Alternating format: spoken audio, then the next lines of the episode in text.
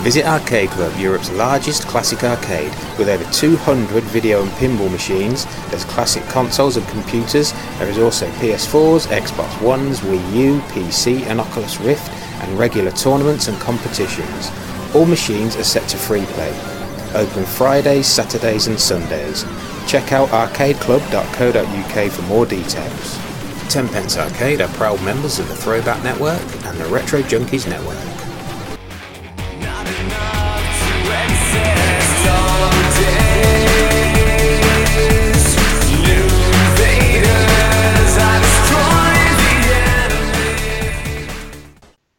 Men, women, children and animals of the earth, welcome to the Tenpence Arcade Podcast.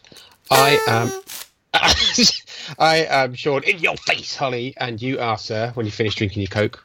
Victor Marland. Hello, I am also known as Vert Vic. Hey, we've got a posh voice already. And this is the Tenpence Arcade Podcast. Welcome, listeners. Yes, you're right, Vic. Yes, not too bad, thank you. How are you, old son?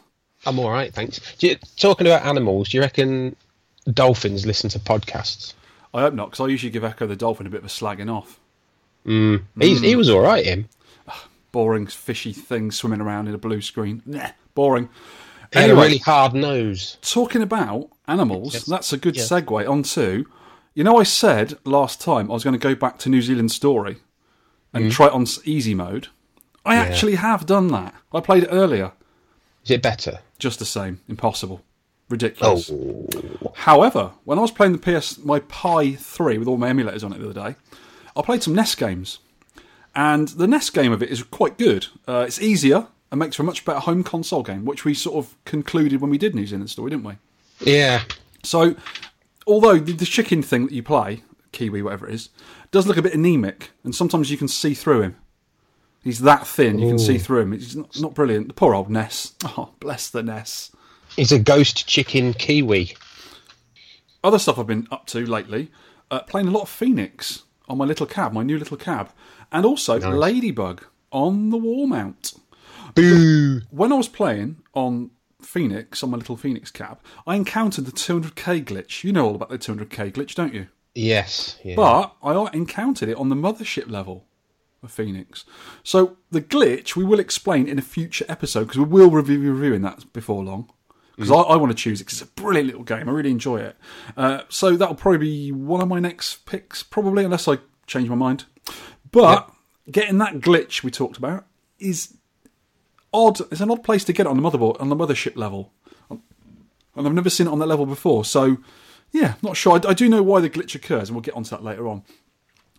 Have, what have you been up to? Before I go into millions of things I've been up to, because I've been doing quite a bit lately. Because the week before, when we did the last podcast, we hadn't really been up to much. The, the week had just flown by, hadn't it? The two weeks had flown by. We hadn't mm. really got up to much. So this time, I've made up for it, not consciously, but I really have been doing lots of things. It's been great. Yeah, I've been up to up to loads. I've been to Arcade Club twice for the two weeks. I've been playing loads of our featured game, which we'll talk about later on. You've got and I've also, into, haven't you?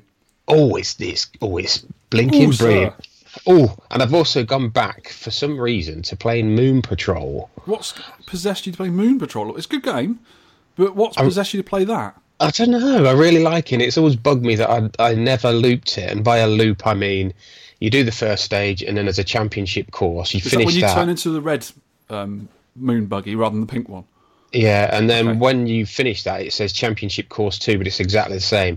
So I call looping the game, doing them two courses. And last night, Arcade Club, after many, many swears, I did it.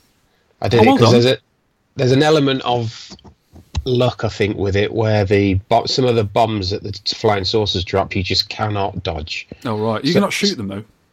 Yeah, you can, but uh, some of them speed ahead of you and then fire backwards, and the bomb is, like goes in an evil arc. Not a normal arc, an evil arc. E- evil arc!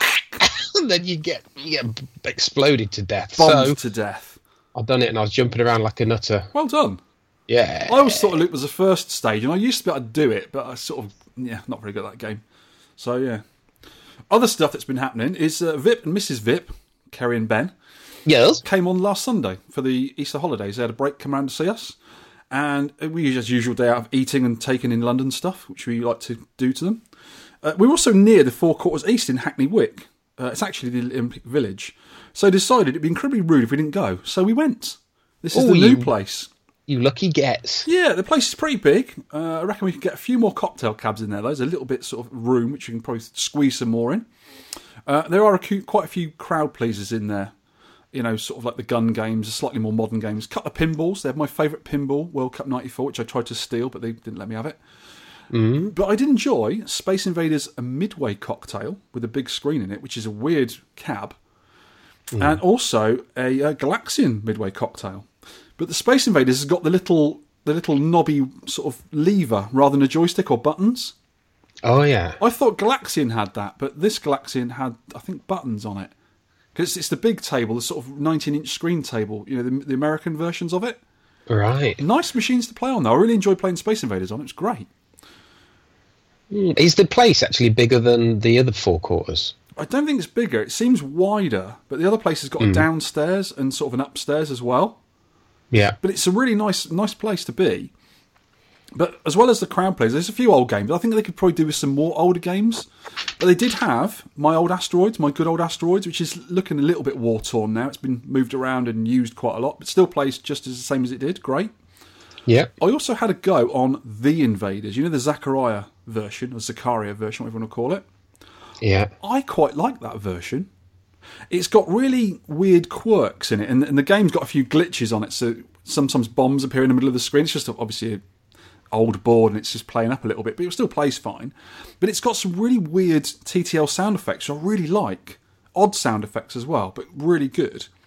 I always thought it was exactly the same. No, no, it's a very different game. The Invaders oh. are totally different. The ship across the top moves a lot quicker, and it's got quite different sound effects as well. And the board's oh. totally different inside. It's a really weird board to work on, apparently. I also had a go on Lucky and Wild, which is, I think, yeah. it's that super space...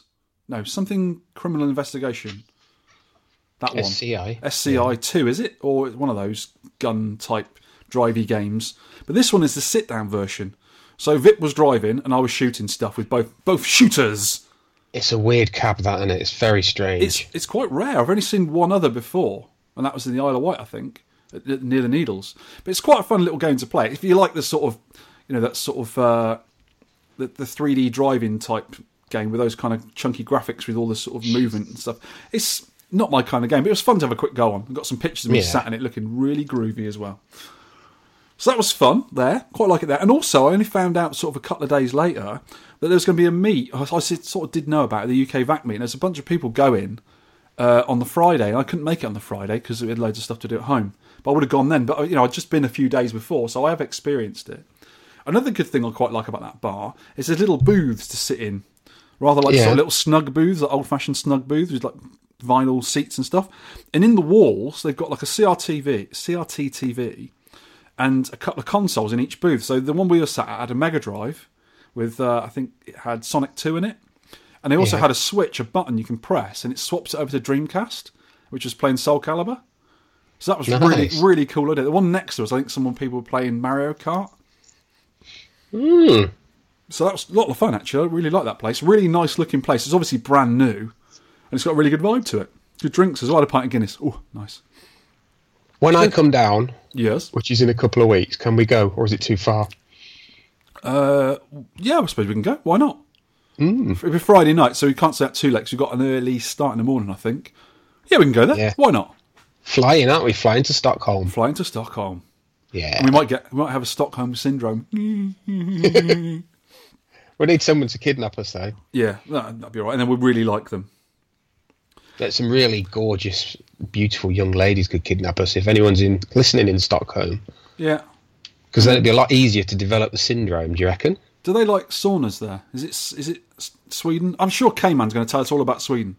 Mm, these are all stereotypes, aren't they? Of course they are. Silly stereotypes. But we're yeah. silly people, so what do you expect? Come on. Yeah, we are. Yeah, I'm all right. You're a bit silly. So that was on the Sunday. That's Easter Sunday. The Saturday, day before... I went to Alex's garden party stroke barbecue get-together. That was a great little meet. I took along my little Frogger V F D uh, stroke arcade mashup for, and also my Konami five seven three motherboard, which has got the Konami classics in. Rammed, it's a great board, that. I rammed it in the back of the Goliath. Oh, right up the there, Goliath. Right up the Goliath. It's Alex has also got an Asteroids Deluxe, which is a loaner from Harry Bolt, which is next to that. Then Alex's other Jammer Cab, which came from the Nest for Life Kent raid. And he also, someone brought him a nineteen in one P C B in it. And of course, Alex's Nintendo arcade machines were in the main lair, the main Nintendo lair at the back.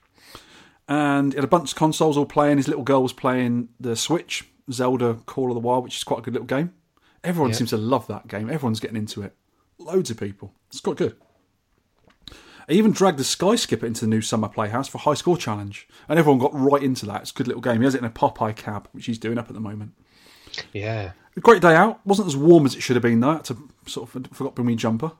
Stupid weather. It was nice, though. Alex is a whiz with that barbecue. I like black burgers. Hey, can one of you other men come over here and comment on the meat while I'm cooking it? Yeah, I got it. Yeah, black burgers are yeah. great with tomato sauce. It was good, actually. uh, and I, I, did, I had to fix something as well. There were some bits in the Goliath that needed. Was it the Goliath that needed fixing? Well, there was a pinball there. It was a bit rough, which never sort of really worked either. We were sort of fixing bits on that, so that was good because that, that that Konami five seven three board of mine. On the there's a settings chip in there, an EEPROM, which saves the settings, and it doesn't save the settings anymore because I think the battery's gone in it.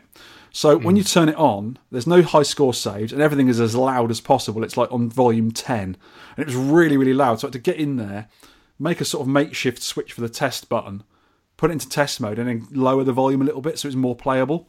God, it was so loud. It was unreal. It was just, I know Alex likes the machines loud, but this was stupid. It was like someone shouting in your face all the time. It's ridiculous. That's... I know it's emulation, really, isn't it? But it's a Konami board. It's an original board, yeah. It's got a C D mm. drive on it, and a, I think it's got a, uh, a protection cartridge, so you can't run it without the cartridge in there. They're usually mm. used for D D R machines, Konami five seven three, but that's the only decent game you can get for it, really. Right, oh, I didn't know that. Yeah, yeah. So it's a quite expensive board, but there's ten good games on there, and it's got one that we might be doing in the future. Yes. Yes, yes it has. So I can, the, play, the I can play on Nylon proper hardware, which is quite good. Brilliant. I've also been fixing loads of arcades. I've done so many little jobs in the arcade. Uh, the Phoenix the other day, I put a new bulb into it, a new flow tube. And when I turned it on, it immediately blew and took out the fuse. I was like, for God's sake. I'm, I'm so miffed with using these silly old flow tubes because half the time they don't work or you need to get a new starter. And I found out in two cabs, the two wall mounts I've got, the Ladybug and the Cosmic Alien, just took the bulbs out because they've been in there for God knows how long and cleaned the contacts on the end. There's two like little plug contacts on the end, on each yeah. end. And they get corroded because they're sort of like a coppery brass type of metal. All yeah. I did is just filed them slightly. Just get a, sm- a very fine file or some wet and dry, give them a rub up, and they work perfectly. They don't even need starters in there. They work without the starters because they just come on straight away. Right. So I fixed those two, and I tried that with the Phoenix, but it blew straight away and took the fuse out. So what I did... is I actually disabled the, I think it's two forty or one twenty volts, I can't remember. It's, it's like big volts into it, because it's mains voltage. I disabled that, cut the wires, and actually put a strip of twelve volt L E Ds across it. You got these sticky, I've got like a big long reel of it, where you get these little yeah. L E Ds on it, and it, it's got L E Ds in it now, and it runs just off twelve volts. So it runs just off the normal, normal sort of jammer power. And it's so much easier, and they don't run hot, they never wear out. And it's just it's just a modern equivalent. I think half the time you just get do away with this old stuff that you don't even see and put yeah. new stuff in it. As long as it lights up that marquee, who cares? Last weekend I was playing on James R G P's Zaxxon, right? And the marquee light was flashing. And yeah. I thought, I thought, oh, it's flashing in time to the music. That's really clever. How have they done that? No, no, it wasn't. It was broken. yeah, it was broken. I thought, oh, that's really good, that. So I said to James, oh, I like your Zaxxon. It's like flashing in time. I think it's flashing in time with the fire button. He says, no, it's not. No, it doesn't do that. No. But what you can get is, I remember playing on, I think it was one of the South Coast Slams. Someone brought Donkey Kong once. And as the music was going, the, the actual light was sort of pulsing in time with the sound. But the machine was really rough. It was sort of really worn out. And obviously, when when the mains power comes on to power the light, it's a lot of power um, pull down as it, it's, it kicks in. That's what you need the starters for, usually. It's just a capacitor. And it's pulling it down in time with the music. There's obviously a problem there. Yeah. And that's what it was doing on that new wall mount of mine, that Ladybug, is when I turned the machine up, it was sort of flickering on, and the, the screen was coming on and off. And I think that's basically what broke apart the monitor, which we'll talk about a little bit later on. And I think... nowadays, it's just you don't need those flow tubes anymore, and they're quite hard to find nowadays. It's they're getting harder to find because they're low, they're sort of normal voltage, normal mains voltage, but they're low-powered things. Mm. And they're getting harder to find. I think just don't bother with them anymore. As long as it lights up your marquee, who cares? Just put a modern thing yeah. in there. They run a lot not, less power, they're cooler, you know, that sort of stuff. It's not needed, is it? Yeah. So any other stuff you've been up to? Oh, yes. Oh, yes, indeed. Yes, indeed. Oh, yes. Last weekend, last weekend was it, yeah, I helped James R G P out with the Play Expo Leeds event. Oh, cool. in, what was that like? In Leeds. It was fantastic. It was brilliant. And I've, I've done a little ten-minute audio diary because I've not done one for a bit. Yeah. And we shall put it in here. Okay. Hey kids, it's a while since I've done an audio diary, and this one's going to be the setup, the show day, and the teardown of Play Expo Leeds in uh, Leeds. I've just arrived at Retro Games Party's unit in Blackburn, James, and the forty-footer vehicle's already here to load up. It is, what time is it? It's quarter to one on Good Friday. So we'll load that up and then take it from there. Bye! It's three o'clock on Good Friday. The truck has been loaded and has left James's lockup. That'll go back to Preston, and then it'll go to Leeds tomorrow morning, seven o'clock, where we will offload it. Seven o'clock in the morning, man. Anyway, that's it. Bye! It's six p.m. on Good Friday evening, and we're just heading off to Leeds now. Bye! Hello, it is about half twelve on Good Friday. We're in the Holiday Inn in the middle of Leeds. We've had a few beers. You are? There's nothing good about it. We've had a few beers. I'm, I'm here with James. You're going to read me a bedtime story, aren't you, James? Once upon a time, there was an organised events company that didn't have trucks turning up at seven o'clock in the morning. So, yeah, we've got so a... the people who've got to unload them could have breakfast. Yeah, we've got to load the offload, sorry, the vehicle at uh, seven o'clock in the morning. We've had a lovely Japanese meal. A Japanese meal. How good is that? Oh, it was amazing. Yeah, really good. And so, kids, um, that's it, I think. Bye. It's ten o'clock at the Centi- what is it? Centenary Pavilion at Leeds United Football Club. All of the machines have been offloaded, and it's a long drag from the offload point to where the arcade is being set up. So there's forty down there now. We had a bit of a delay because the The first vehicle that turned up was all the consoles and stuff, so we had to wait an hour and a half for them to leave. And then we've dragged them all through. We're going to get some breakfast because we was in early and we didn't get any breakfast in Thortel. Bye! Well, kids, it's ten to four. And I'm tired, actually. I don't think I got a lot of sleep. So everything's, well, everything is in place. Everything's switched on. The replay guys are doing well. They're almost set up with all of their consoles and stuff. The traders are arriving, the pinball guys in, and they're all set up. We had a few problems. A gauntlet chassis moved in transit, shorting something and blowing a fuse. That's what happens when you move stuff around.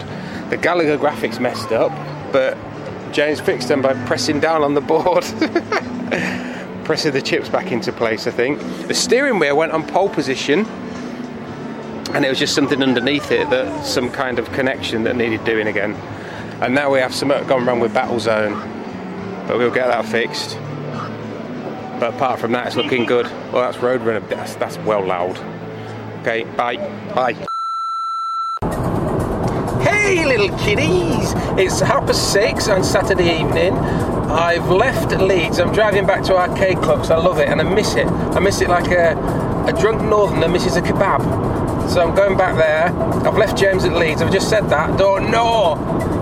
And he's going out with the replay guys tonight. I'm going back to Arcade Club to see see the pinballs at eight-bit flip and also to play Centipede because I want to play that in a cab now. My ball skills have improved. My ball skills have improved. I've been playing on that trackball all week. So I'll see how well I do. I've been playing Millipede after the setup, after we finished setting all the cabs up because that's one of the cabs there.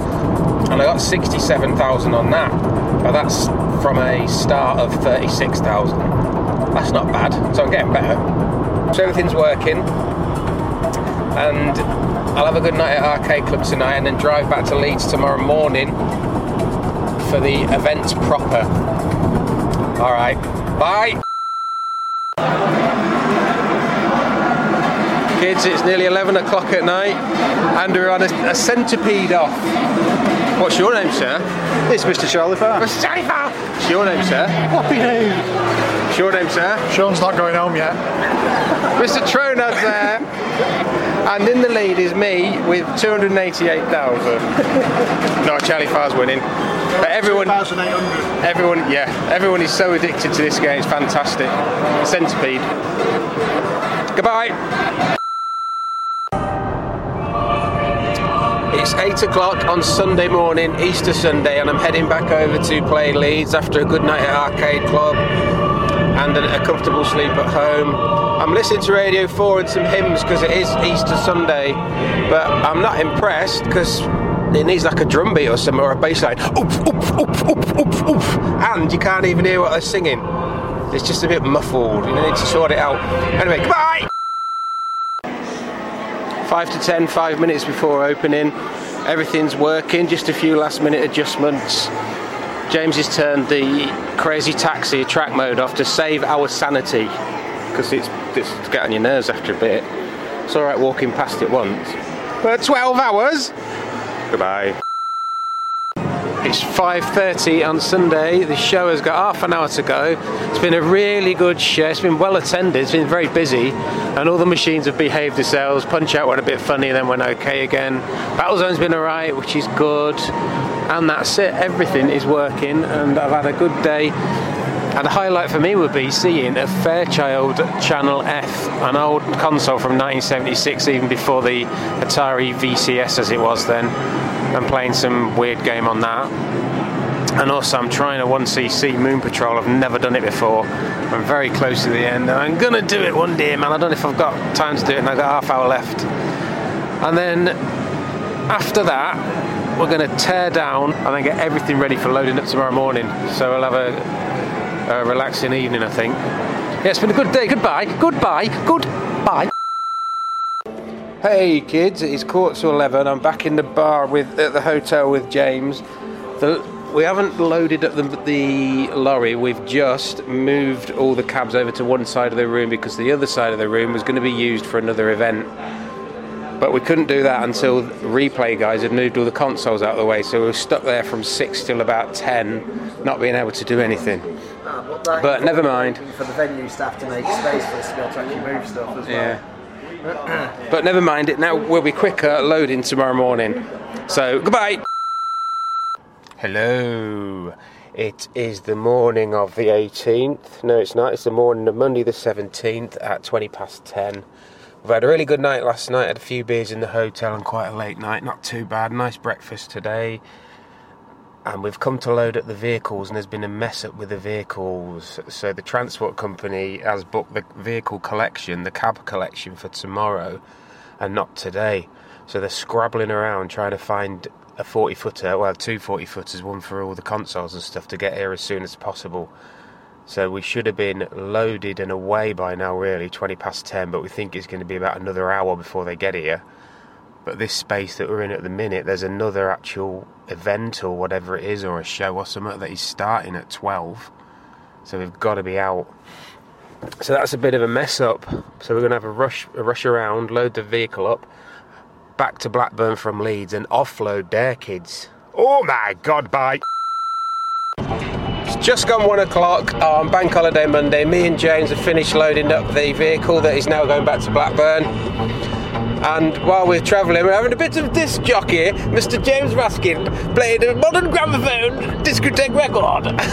Isn't it very nice? The modern gramophone is a marvel of science, allowing the stereo mixing of two channels. We'll see you later, guys. Goodbye! It's just gone four p.m. and I'm home. I've finished the offloading with James at his unit. The truck driver's gone on his merry way, and that's it. It's the end of our adventure, my friends. The award for the most unfeasibly heavy cab of the week would be Zaxxon. Very, very heavy. It's either lead-lined or got an operator from the nineteen eighties stuck in there or something. But that's it. It's all done. And I've worked out we've shifted between us. There's forty cabs, but we've had to, because of certain things that's happened, we've had to move them six times. That's two hundred forty lifts. Just two of us. the replay guys helped us with about ten, I think, on the first day because they were busy with other stuff. So that's why I'm knackered. But it was great. Really enjoyed it. And that's it, my friends. That is it. Goodbye. Goodbye. Goodbye.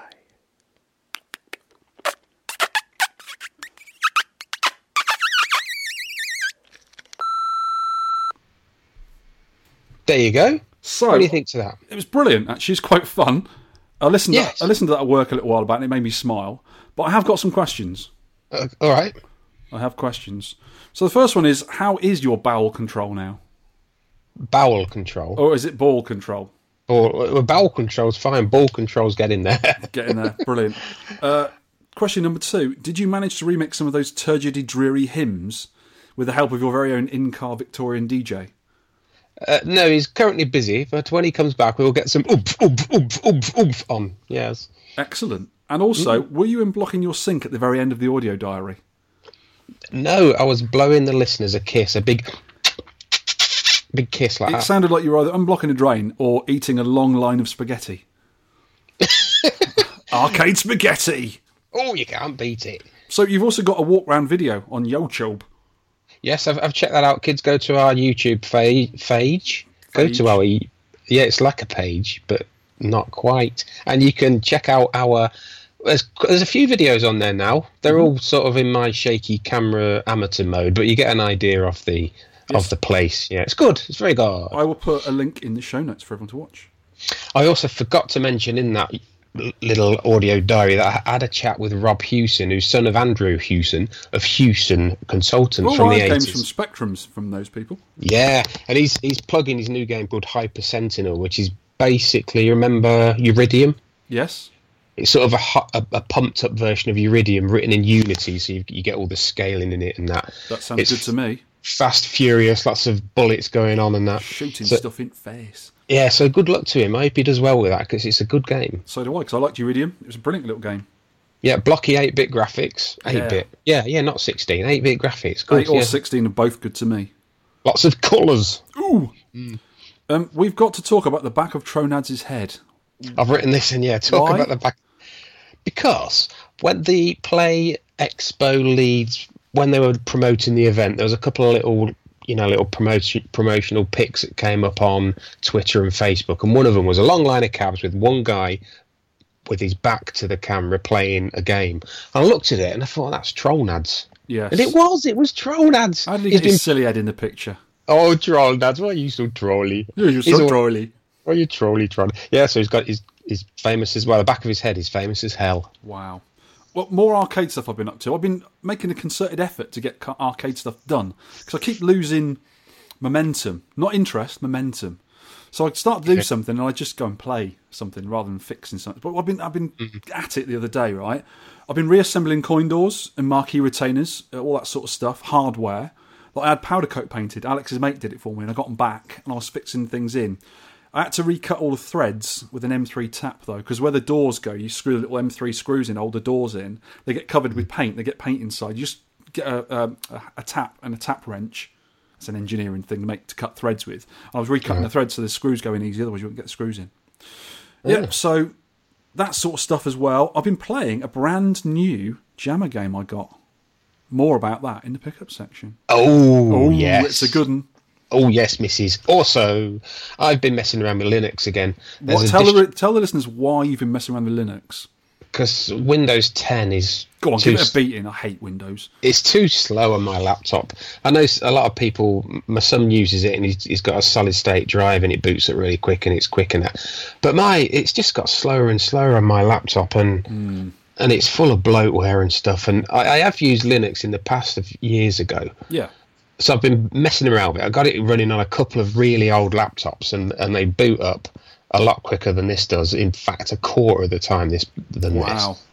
And I've just got MAME running on one of them, and I've it, everything's more tricky in Linux. It's even yeah. though Lubuntu is a lightweight version of Ubuntu, which is the most Windows-like version yeah. of Linux. I know uh, a friend of my wife's is actually a programmer. She's a dev of some sort, and she uses Ubuntu. All the time. Mm. On you know, she gave up with Windows years ago, and I think once you give up with Windows, especially with me. It's a personal thing, I think. But I use I use Macs now. I don't want to be an Apple snob, but things just work. Mm. It's that simple. They just work. There's nothing. Yeah. There's no difference between an Apple and a, a, a Windows-based computer. It does the same sorts of things, but this thing just doesn't crash. It doesn't have problems. You don't really need to update stuff that often. And when it updates, it does it quicker. It's just just a preference, really. But I think things are just easier when they work nicely. You know, I haven't got time to fix flipping computers all the time. I used to do it years ago, to get right into it, but now I just cannot be bothered. Yeah, this, this thing now, it's it's no slouch. It's like I've got a Core i five processor in it with a, a GeForce graphics card and stuff. It's only about three years old. It takes like three and a half minutes really? to get on the internet from boot up. Oh my lord, that is that's slow. That's a snail. I think from, I remember from about two thousand ten to two thousand twelve, I only used Linux. I completely scrapped Windows. Yeah. So, so I think I'm going back to it. There's, you can get Skype on it. You can get MAME on it. You can get the graphics programs I use. So I'm yeah.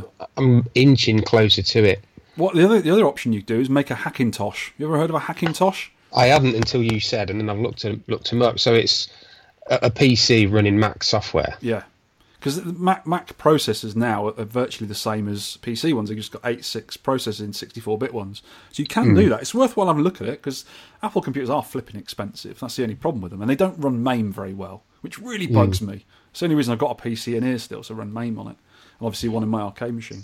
Anyway, never mind all that P C stroke Apple stuff. Tell me new things that have been going on in Arcade Club. New stuff at new Arcade stuff. Club. Time Pilot now. They've got another Time Pilot, and it has a Monroe stick. Oh, it's so good. I thought they, the one they had already had a Monroe stick in it, which is the no. swivelly type thing. They have, a gy- they have a gyrus with a Monroe stick. Oh, okay. But now, Time Pilot with a Monroe stick. They've also a couple of new games on the floor. On the floor. Tower Plan, Shoot 'em Up, Hellfire. Oh, yeah. New Zealand Story. Um, I'm not... It's all right. You can change the bullets on it. So you've got one one button for fire and one button for changing the bullet. So one donuts. is like a forward fire, reverse fire, four-way fire, diagonal fire, and then there's all other sorts of crazy stuff going on. Ooh. That's complicated to me. Mm, it's all right. Did you say New Zealand, New Zealand story? story? Yeah, so that's oh. just a, in a Goliath. Oh, yeah, in a normal cab. It wasn't an original cab, was it, unfortunately? And Food Fight. Yeah. I've got an original Food Fight. That's a great game. Why didn't you like it? Says on here you didn't like it. Uh, yeah, I, I, I haven't given it an hour, which is my rule, but I haven't yet. There's nothing um, wrong with, with munching massive ice creams and lobbing stuff at pies. At but chefs. You end up running away. You, you do the first two levels, and you end up running away from the baddies, and you haven't got time to turn around and throw your whatever you've got in your hand, like a pie or some mushy peas or whatever they are. Throwing some mushy peas at a chef. They look like mushy peas. Probably so you is. haven't got time, so you just end up running away. I don't, I don't know. There's not much to it. You just got to run from the right of the screen to the left of the screen. Basically, but it gets a lot of fun. I like it. Mm, I, I'm going to have to give it an hour. You need to be educated, young man. Mm, the stick's weird as well, isn't it? It's that unique stick on it, isn't it? It's an analogue stick, yeah. Mm. I like the way his eyes move up and down with the stick, though. That's he, has quite got, cool. he has got boggly eyes, which is quite good. Yeah. Yes, the pinballs have moved. Well, all but three of the pinballs have moved downstairs on to, to a little side room on floor two. Oh, okay, that's good. Bec- because they were getting so damaged by the children playing them, you know. Oh, yeah, they're expensive to fix as well, aren't they? Yeah, so mm. now there's just three pinballs upstairs. Decent ones, Revenge from Mars, Adam's Family, and something else. They're very good ones. I like those ones a lot, actually. Yes. Yes. And there's more retro cabs on floor two now. I know it's all dance machines and virtual reality and Xbox Ones and P Cs, but they're, they're more, there's more retro cabs down there every time Squeezing I go down. Squeezing the new stuff out. That's what I like to hear. Yeah, fantastic. Go on, get out of it. Get a, get a Goliath um, cab in there. They've got a mahoosive, that's a word. Mahoosive? A, mahoosive projector now on the stage playing, well, just, just for playing stuff. And last night it was League of Legends. There was... Um, live stream in the Twitch stream, okay. which is not for us, I know, but it's bringing in a younger crowd, so good luck to them. Fair play. It's good. Mm. Anything else before we go on to news? We've done tons, haven't we? But that's oh, it. Yeah, I, I can't think of other stuff. I've been just fixing little bits in the arcade as well, you know, just sort of fixing little things I forgot to do and then needed to do. The Ladybug wall mount, which I've just recently got, had a few little things needed doing. I've tidied up wiring on it. It had about a foot of extra wiring on the joystick. I don't know what was on there. And it needs a new joystick. The, I think the original one on there, it's got a nicer feel to it because it's actually got little springs around it. It's a weird-looking thing inside. It's quite a weird industrial design. But mm-hmm. the way it hits the micro-switches isn't perfect because they're sort of squeezed in a little tiny space. I'm just going to get like a, a zippy stick for it on a four-way. Right. But it has got a really nice ball top, which is an M eight thread in it. So I have to adapt that somehow, which I can probably do with my lathe. I'm just going to get a cheap joystick and just put a four-way in there because it's a great little game. I fixed the mm-hmm. light in that wasn't working properly, and other bits and bobs, which we'll get onto in the, in the tech section. Mm-hmm. And the Cosmic Alien needed the light doing on that, and the lock, I fixed that as well. I made a little lock mechanism, which is quite complicated. And I've got to make a, a lock mechanism for the Ladybug as well, because those things, when you, you close them up with the front door, there's like a, two bolts go up and down to like lock it in position, which yeah. is quite difficult to explain. And I'm going to have to sort of rig something up to make. And luckily, I'm an engineer to do that sort of thing because it's quite difficult to make otherwise. But I should get it going okay. They look lovely yeah. next to each other. Oh, do like a wall mount. Nice. So, arcade news. Very important arcade news. Oh yeah, quick, quick give us the news. Important news. We're on a Kit Kat. We are on a Kit Kat. Yes. Thank you to listener Zipper, Baz Pats. Baz Pats. Who won a competition to put any picture on an actual, real, physical Kit Kat bar on the wrapper. And he's he's he's put our picture from, I think it that was... That was a revival from Yonkster. Yeah, we were, revival we twenty-fifth. Alex's cocktail table. Yeah, it was Space it? Launcher. Space Launcher, yeah. We had a great um, time watching Space Launcher, wasn't it? It's a brilliant game. And I was showing everyone it last night at Arcade Club, and it was really warm in there, and Tony said, why haven't you just taken a photo? Because that's going to melt. I said, oh, yeah. So he put it in the fridge. You'll have to stop people eating it all night. Yeah, mine isn't going to get eaten. I'm going to put it on the wall of my arcade room. Mm. I'm going to get a little frame for it, a little sort of picture frame, and put it on there. It's really groovy. It's got a it's little brilliant. Slot in the back of it, so you can actually hang it up. I might have to make a little Perspex front for it to stop people getting to it and eating it. It, yeah, it comes in a kind of... The, the box that it was delivered in sort of doubles as a frame, doesn't it, for yeah, the actual that's what co- uh, chocolate bar. It's really groovy. Yeah. I'll put a picture on the show notes for everyone to see. Groovy! You know, I was also... You know, we talked about the Kaboom arcade cabinet that was last time we talked. Mm. It... I, I had some problems, and the correction robots corrected me a few times.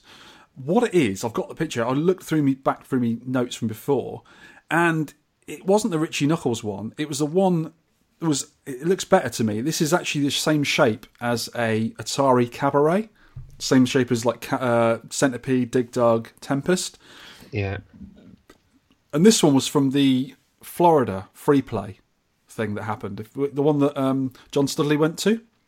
And there's a picture yeah. of it, which I'm going to put on the show notes so everyone can see it. And I really like this cab. I like the colour of it, and I really like the, the way they've done it. So I think the Richie Knuckles one was a sort of take on this. Right. So it's really good. I found it on Atari dot I O, and I've also found some nice custom twenty-six hundred cabs. Uh, there's an Enduro Racer, not the Sega one, the Atari one.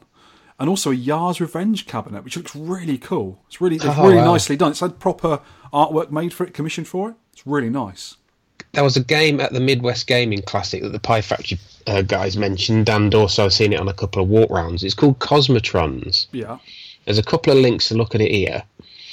It's basically, I'd say, Gravatar meets Asteroids four-player battle-off. Yep. Have you downloaded it and played it yet? Because you can download no. a demo of it to play at home.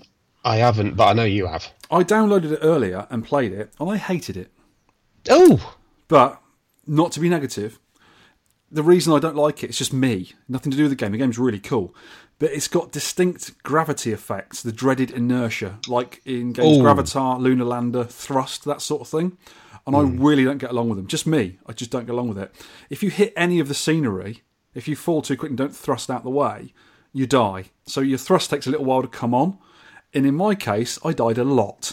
It takes the fun out of a, a very promising-looking game. I bet the multiplayer, which is four-player, with buttons like Asteroids. So you've got left, right, thrust, fire, and I think probably a hyperspace maybe, I don't know, a shield, I don't know. Mm. So I did. I probably wasn't playing it long enough and got used to the controls quickly enough. So I'd like to play the original cab. It looks really, really cool. And it would look really, really cool done on a real Vector hardware monitor. It would. But it's I think it's a P C-based game, a more modern sort of system. And if you could bounce off the scenery and maybe lose a bit of energy, perhaps, I mean, that's a good idea. I don't know. Yeah. But the idea yeah, is you sort of you hunt each other down in this, these mazes. It looks a really promising kind of game. And the four-player the four-player cabinet looks really funky. It's really big. And it's got an extra mm. monitor on top for people to watch four players playing. So it's yeah. a great idea, and I like the idea, but it's just that I'm no good at it because I can't get on with those flipping games. Mm, it is a cab that's been made to promote an indie game, isn't it? But yes. they did they did say in some interview that they would consider put, making an actual arcade production run of it. That's what we'd like to see, more games in the arcade. It does look like, it looks like a proper old vector game because it's done on a really high-resolution monitor, so it looks really pin-sharp. Mm. I do like the look of it, but it's just me, I can't get on with those games where you... you thrust away and it takes a little while to get you out of the gravity and stuff. It's just got a bit too much gravity for me and I can't Ooh. get on. It's not good at them. It's me. Mm. Oh. The Four Quarters East has a review at timeout dot com. We'll put a link in there. You've, you've given a good review already, innit? So yeah, I'll leave that to the listeners to, to read. And you can have a look when you come down that Friday. Yeah. Oh, yes. A new podcast alert. This is Game Music Gaiden. Game Music Garden. Garden of Game Music. Game Music Gaiden. This is Paul McCaskey, one of our listeners, new podcast. Yeah. Uh, we'll put the link in the show notes for that. It's on Libsyn. I had a quick listen to it, and I'm going to listen mm. to it properly at work, tomorrow, probably tomorrow. He sounds like a calmer version of me. Have you noticed that? Have you listened to it yet?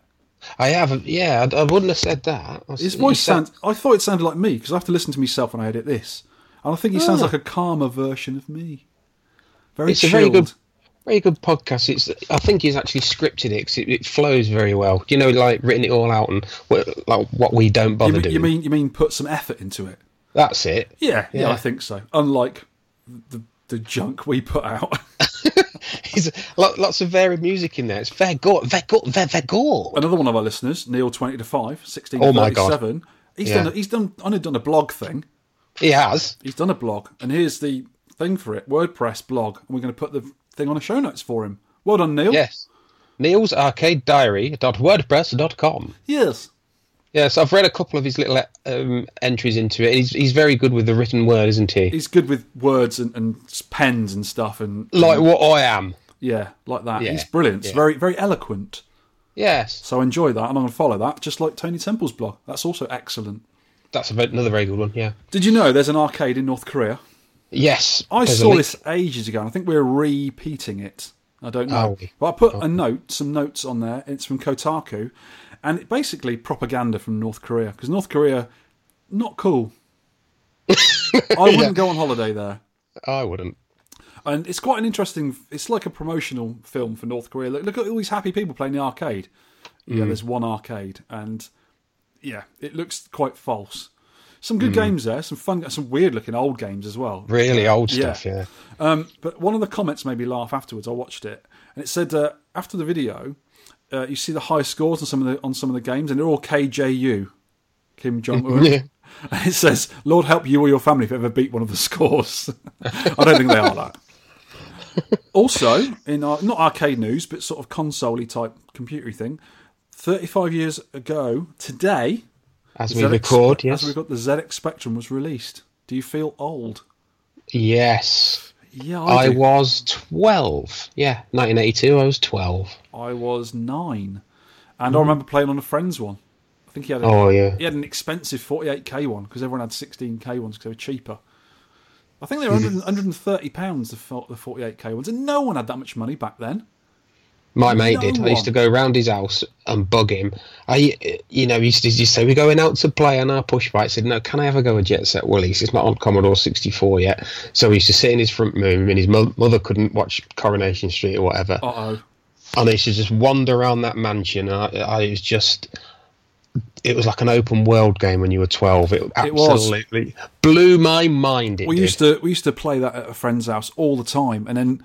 Later on, I used to remember typing in pokes, which was a yes. cheat, little cheat. Um, you used to write a little script, little program, and run it, and it'd load the tape up with bits peaked and poked into the program to give you infinite lives and, you know, unlimited energy and invincible and all that sort of stuff. And I used to absolutely love Jet Set Willy back then. But when oh, I look I at it now and play it now, I think, what a load of old junk! It's full. people are going, no! It was it was full of bugs. You couldn't complete the game. It was actually, there was program-breaking bugs in it that you yeah. just couldn't complete it. It was impossible. You had to put like different cheats in to actually complete the game, and it was just unfair. I mean, back then, it was amazing. I mean, we were kids. We were easily pleased. But now you look at it and think, this is crap. It's so the, bad. Manic Miner was way better. The atmosphere and the imagination and the levels. Oh, yeah. It's full of weird and wonderful things. Yeah, still still brilliant to this day, I think. They did try to um, do new versions of it, and it was never as good. No, Jet Set Willy two had like another like sixty rooms bolted on, but they weren't created by Matthew Smith. No, and you could tell, didn't he? Yeah, you could tell there was just no imagination in the rooms, and the, you know, it just wasn't that sense of wonder that you had with the first one. Yeah, I know what you mean. But yeah, mm. you look back on it now and think that was pants. What was he thinking of? Why couldn't he do a program properly? Yeah, because back then mm. a lot of games they didn't have so many breaking bugs in. I presume the games were smaller as well, so it didn't, you know, easy to sort of yeah. make maybe. So yeah, never really. I did like it at the time, but not now. No.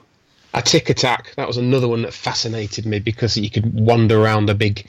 Was yeah. that, it wasn't a dun. It wasn't a dungeon. I think you could go into the dungeons. It was a big, big sort of castle yeah. or something. Yeah, something like that. Mm. But I mean, you, when when you had like fifty rooms, that was unlimited to people with our tiny minds back then. Fifty oh, yes. screens. How many screens? That's insane. It's madness. And finally, other news. Yes. Yeah. We're on a Kit Kat again. Yes. Did you know we're on a Kit Kat? We're on a Kit Kat. That was Squeaky Giraffe. I counter your Squeaky Giraffe with... Oh, a resonant ping. Resonant.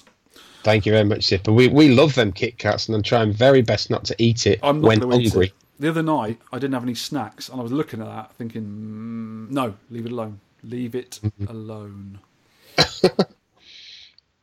Arcade pickups. Right, I've been getting a few things lately. Uh... I got some two pound amps for my for quietening my Vectrex down. They don't weigh yes. two pounds, they cost two pounds because they're very cheap. And I bought five. I don't know why I bought five. I'm an idiot. They're tiny little things, so I'll probably use them for something else or give them to people who need one. Uh, another Frogger V F D game. I bought another one from Italy. Mm. And possibly going to make it into a Tidals. Tidals. Mini. Tidals. But this one, the one I, I got, because I got one off Chris C M P... He gave me it because it was a bit sort of worn out and it wasn't working at the time. And he had another decent one.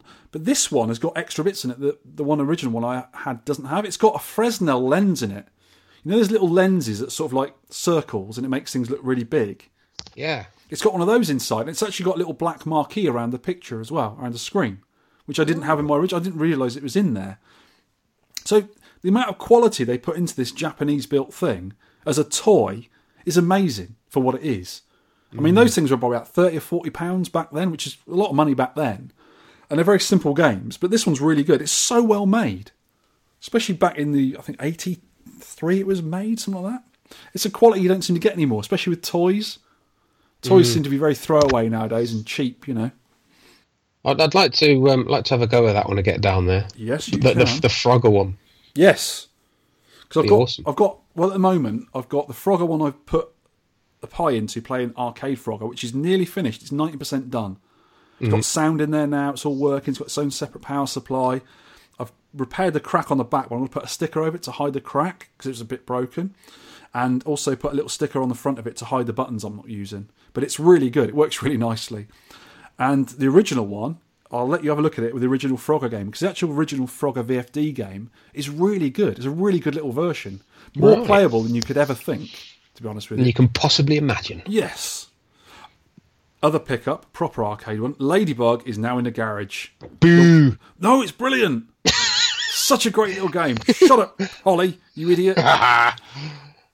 More on that in the tech tip section because I've got a tech tip mm. on that actually. Uh, as the monitor stopped working, unfortunately. Hooray! No, I fixed it. Yay! Oh, uh, also, more important uh, arcade yes. news: Sky Cursor arrived last Wednesday. Round of applause. Let's just give it one of these as well. Excellent. I, I have really been enjoying it. It came last Wednesday. Really, really, really good. Uh, Chris from Griffin Air Attack has promised even more awesomeness on the next update, which is coming quite soon, I think. Hopefully before Revival. Uh, when we get together on the fourth, when you come down, we go on the fifth to... No, I hope we go fifth, on the... sixth, fifth, sixth, one of the fifth days. Fifth, sixth, yeah. Yes, when you come down, we're going to play it together and we can do a proper review on it, I think, a recorded review. I've put a yeah. few videos out of me unboxing it, and also mm. I used Periscope for the first time, which is a Twitter live broadcasty thing. Is it an app? I think so, yeah. Yeah, yeah. But I think it's run by Twitter, and it's, you know, it works on Twitter and stuff, so you can do live stuff. So I did that, and also you can watch it later on, all that sort of stuff. And I did a, a quick gameplay as well. It's a really good little game. It's really good. And there's some stuff in there I didn't realise. I think they added since the last time I played it, because I played it nearly two years ago when I was in America, when I met the guys. Really, really good, though. Uh, I've been getting to grips with some of the mechanics, which there are loads, and there's loads of little hints they give you as you're playing it, and you, you do latch onto them and pick it up quite quickly. I right. think you'll really enjoy it. And I was also talking to Ross Ross, who was uh, Alex's mate, and he's looking forward to playing a revival as well. Mm-hmm. So that'd be quite cool. Uh, I've got some T-shirts coming as well, so we're going to do a little high score competition at Revival. And nice. The winner of the day can pick a T-shirt. Uh, I'll hopefully it won't be me, because I will be competing. Yeah. That's probably not allowed, is it? yeah. No. Um, so I'm really getting into it. I've been a couple of high scores so far, but I don't think they're anywhere near what some of the people in America have been getting, because they've been playing it for quite a while now. And it's quite yeah. a difficult game, but not too difficult. You can get into it and you learn things very quickly. I really like it. I'm just, it's annoying for me that not many other people in this country have played it, because obviously it's yeah. arcade exclusive. So I'll take the revival and hopefully they'll get into it as well. Such a great little game. Really enjoy it. And it's opening up every time I play it. I haven't had much time yeah. on it yet because I've been doing loads of other things. I've only had about an hour or so on it, but I've got it and it's mine, so I can play it whenever I like. Yay! Yeah. Way! Uh, I also got a P T C component, which I will talk I about in the text. I love them. I bet you do. Mm. So it fixed the Ladybug above problem. Mm. Above problem. Thank God, thank God. It's above in our notes. That's what I'm talking about. I shouldn't read out everything I write. It doesn't Ladybug really work, does above. It? Yes. Above the monitor. Above the monitor. Yes. Also got another double Jamaloom from Marty Smartin. Smarty Martin, Martin Smartin, Marty. Because I made him a paddle, so he gave me this thing. It's one of those things that you, you put in the cab, and you can put two P C Bs in your cabinet, and you just press a button to swap between the two games. They're both running at the same time, and it just swaps the sound and the picture and the controls between two mm. games, which is nice. Really cool. So you don't have to keep taking P C Bs out. You just hit a button, and off you go. It's good for when you have parties when people around, you just want to swap the games around. So I've got three of those now in three different cabinets. Mm. I have got some pickups. Oh, really? I've got sixteen pickups. What? How many? Oh, you bought twenty. sixteen cabs. How do you fit all them in your house? Depends how many biscuits you get in a pack. I have got some ah. biscuits from G J Harris, Gaz yes. Harris. So, and guess what they question, were? My first question is, what were they? Chocolate hobnobs. Second question, where are mine? you, yes, you look guilty, young man. I have. I've eaten them all because you ate all the Australian ones from Darren Dasborg. I'm going to so pull eat- your beard when I see you next. yeah, but you ate all the ones before. Yes, but you... Yeah, explain uh, that. You will probably eat the next ones. You are a biscuit-munching swine, sir. Oh, yes, they're very nice. Yes. Actually, they're not all gone yet. And any more arcade pickups I can think of? I don't think so. You've been very, very busy with the pickups. Yeah, enjoying them as well, which is the mm. main thing, enjoying those games. Arcade Victorian insults. Now this in- Victorian insult this time is from some celebrity insulters. Philip Byzantine Equestrian Heliotrope and the Archduke of Northampton and Garrison of Blackburn, Fergus Foxlow Wheelbarrow the Second.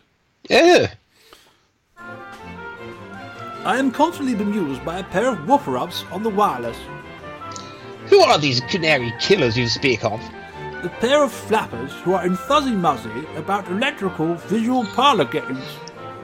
Our card games? I fear you've osculated them before. Marland and Holly. What? It's just not afternoonified for my tastes. Yes, Marland. A tradesman, an absolute fishbagger. I have no time for him. The other fellow, Holy, he parts his hair with a trowel. A right old fly rink on that one. They're not up to dick, so let's give them the mitten and listen to the Pastry House to Workhouse podcast instead. Oh yes, they are bang up to the elephant.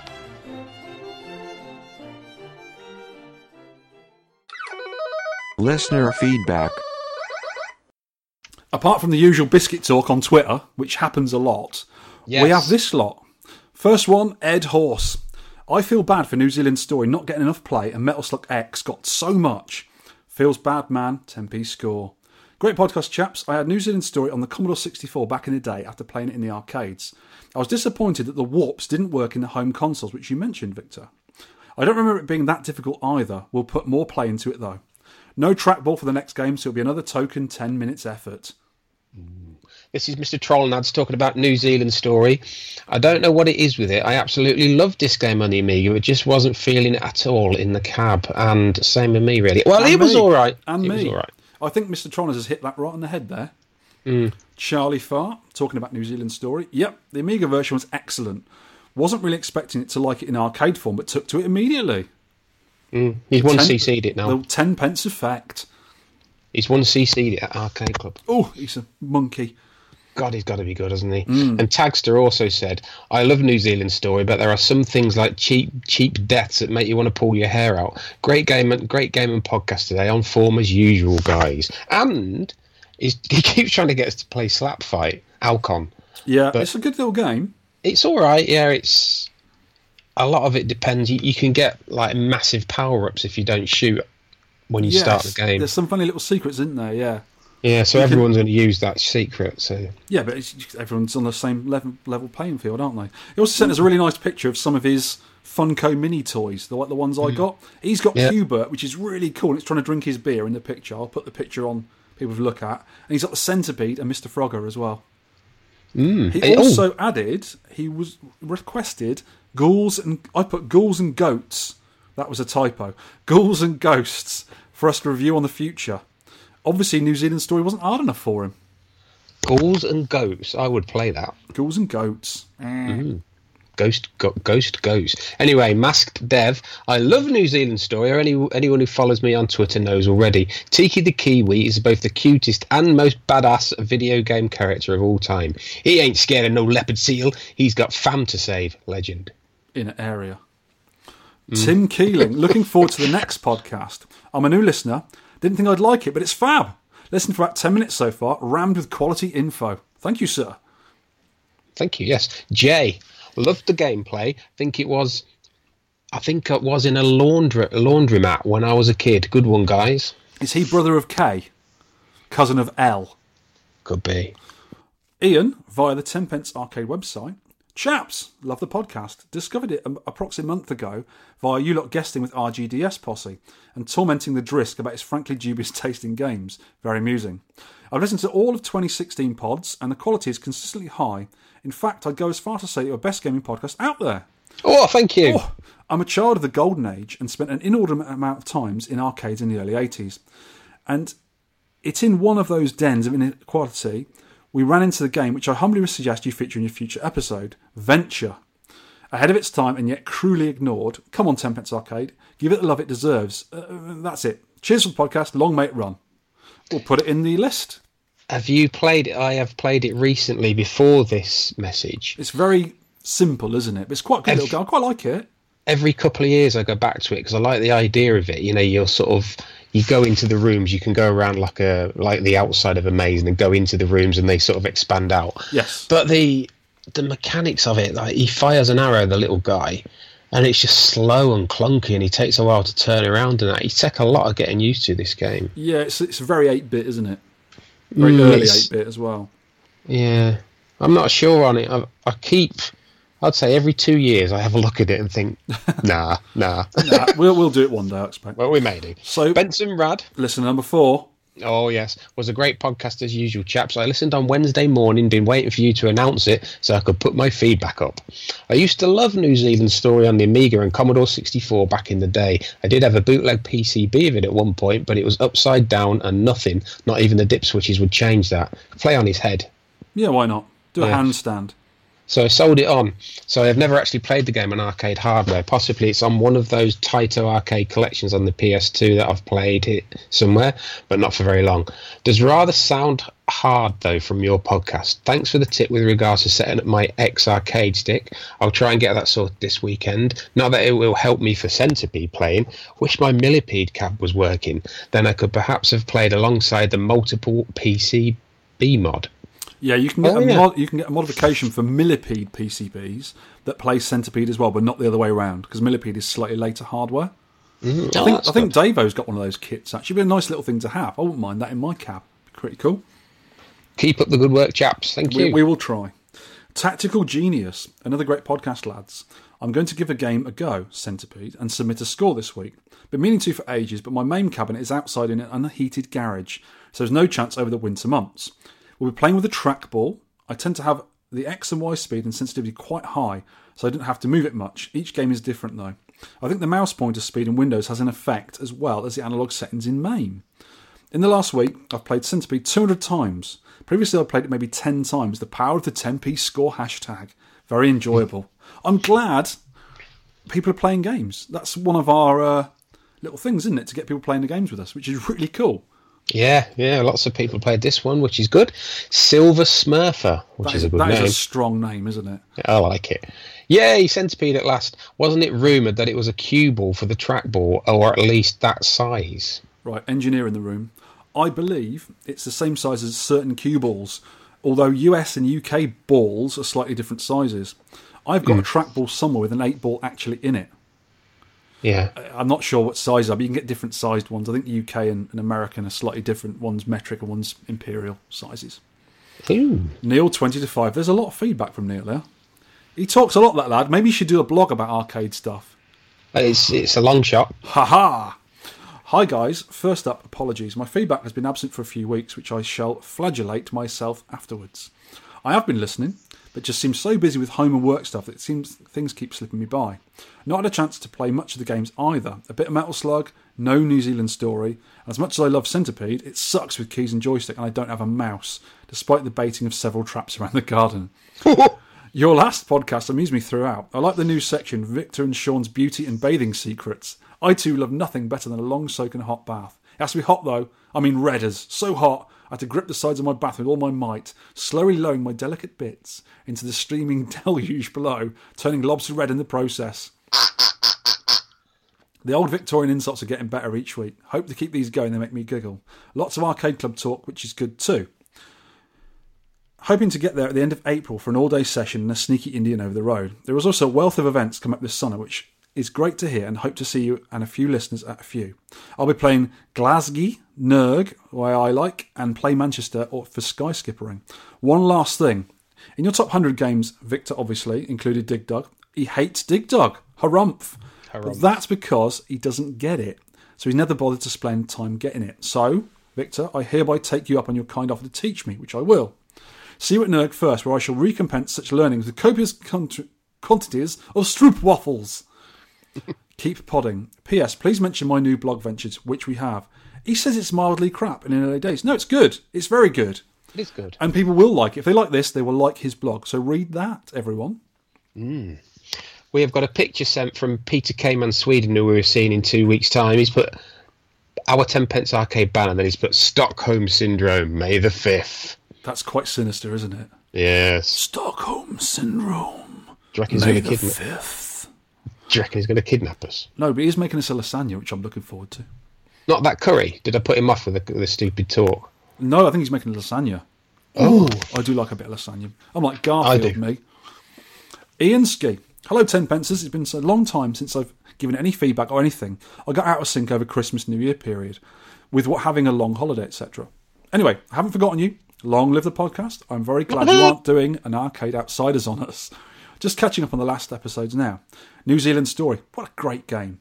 Like others, I played this on the Amiga. I seem to remember getting to stage ninety-nine but never completing it. My mm. memory is a bit hazy now. Also, I swear the old version I had used to be able to continue. I got another Amiga recently with the New Zealand Story and it doesn't continue. What's up with that? I do remember the first time playing the Roturia Roturia, this place in New Zealand. I can't pronounce the name. I found the secret way to avoid everything, and ever since I've not looked it up on the net. Must do that. Mm-hmm. Mister John Monkus, hi John. I love New Zealand Story. We really wish we had it at Arcadia Retrocade. Another port of the game is found in Title Legends for P S two and Xbox. Title Legends and Legends two are fantastic collections. Also, Arcadia has one of some of those vinyl figures you mentioned during the show, those Funko figures, mm-hmm. on display at the snack bar above the sink. Well, where else would you put them? Mm-hmm. I have actually got both those Title Legends on the... I think one on the Xbox One, the old Xbox, and one on P S two. They're really good compilations. I had them years ago before I even started arcade collecting. Yeah, I, I had them before MAME. You know, I think I had yeah. Namco Museum on P S one and Midway Arcade Treasures on P S two. I had all of them. Even back then, yeah. I was more interested in retro games than modern ones. I hardly had yeah. any modern games. Lewis Batcave, another great podcast. Should have entered for this game. Loves the bit of New Zealand Story. Matthew Bridge, this game is well hard. He's correct there. Gary James Harris of Giving You Biscuit fame. Hey. Has it been two weeks already? I like me some kiwi fruit, and I always think of the game when I have some. Great game and gets difficult later on, those bloody spikes. yeah. Stupid spikes. Stupid spikes. Ross, Ross, Ross. Also, thanks for choosing a trackball game. It made me get my original MAME cab working again. Been playing loads of other trackball games. Oh, we, we're here to help. Aren't we? And there is a picture you've put on the notes here, which is, I think, a screen grab from Twitter. Mm. And it was from the Drisk, Paul Driscoll. Uh, and it says, going to have to start calling you Grumpy Vic. In fact, I've just thought, which one is you and which one is Sean Holly? And there's a picture of Tatler and Waldorf from the Muppets. Yeah. Oh, is that what they're called? Yes. Because I, I moaned at him. He was on about, he's just back the Spectrum Next, that new Spectrum they're kickstarting with a really fancy yep. keyboard and extra bits and bobs in it. And I said, you could have had one of mine, real ones, for forty quid. So I've got a few Spectrums spare. So it's calling you Grumpy. Yes. It does look a good project, and it's it's almost funded already. I bet the time this goes out... Oh, yeah, definitely. It'll be funded, yeah. I have my reservations. But yeah. let's be positive. I hope everyone enjoys it.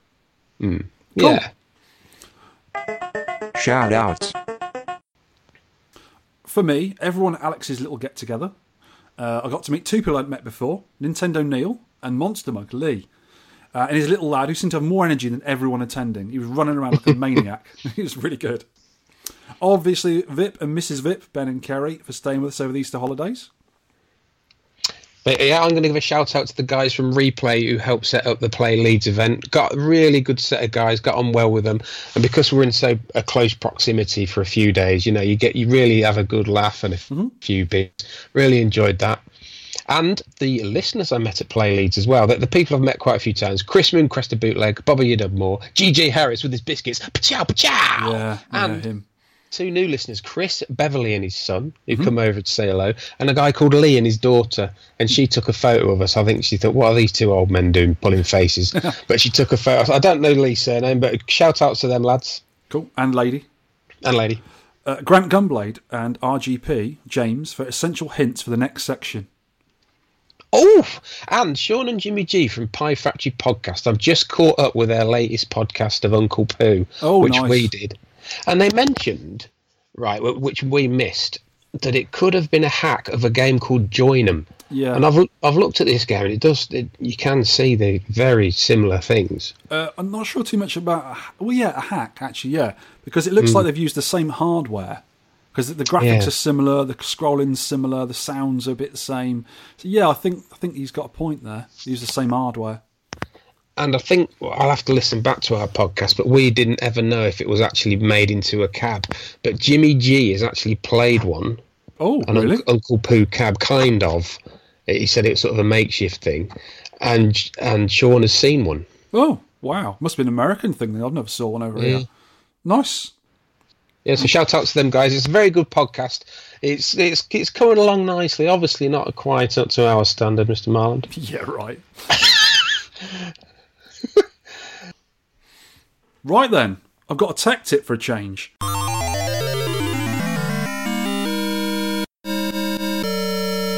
Tech tips. Yay! It's a quickie one, quick and dirty tech tip. So, the monitor on my new Ladybug decided to stop working.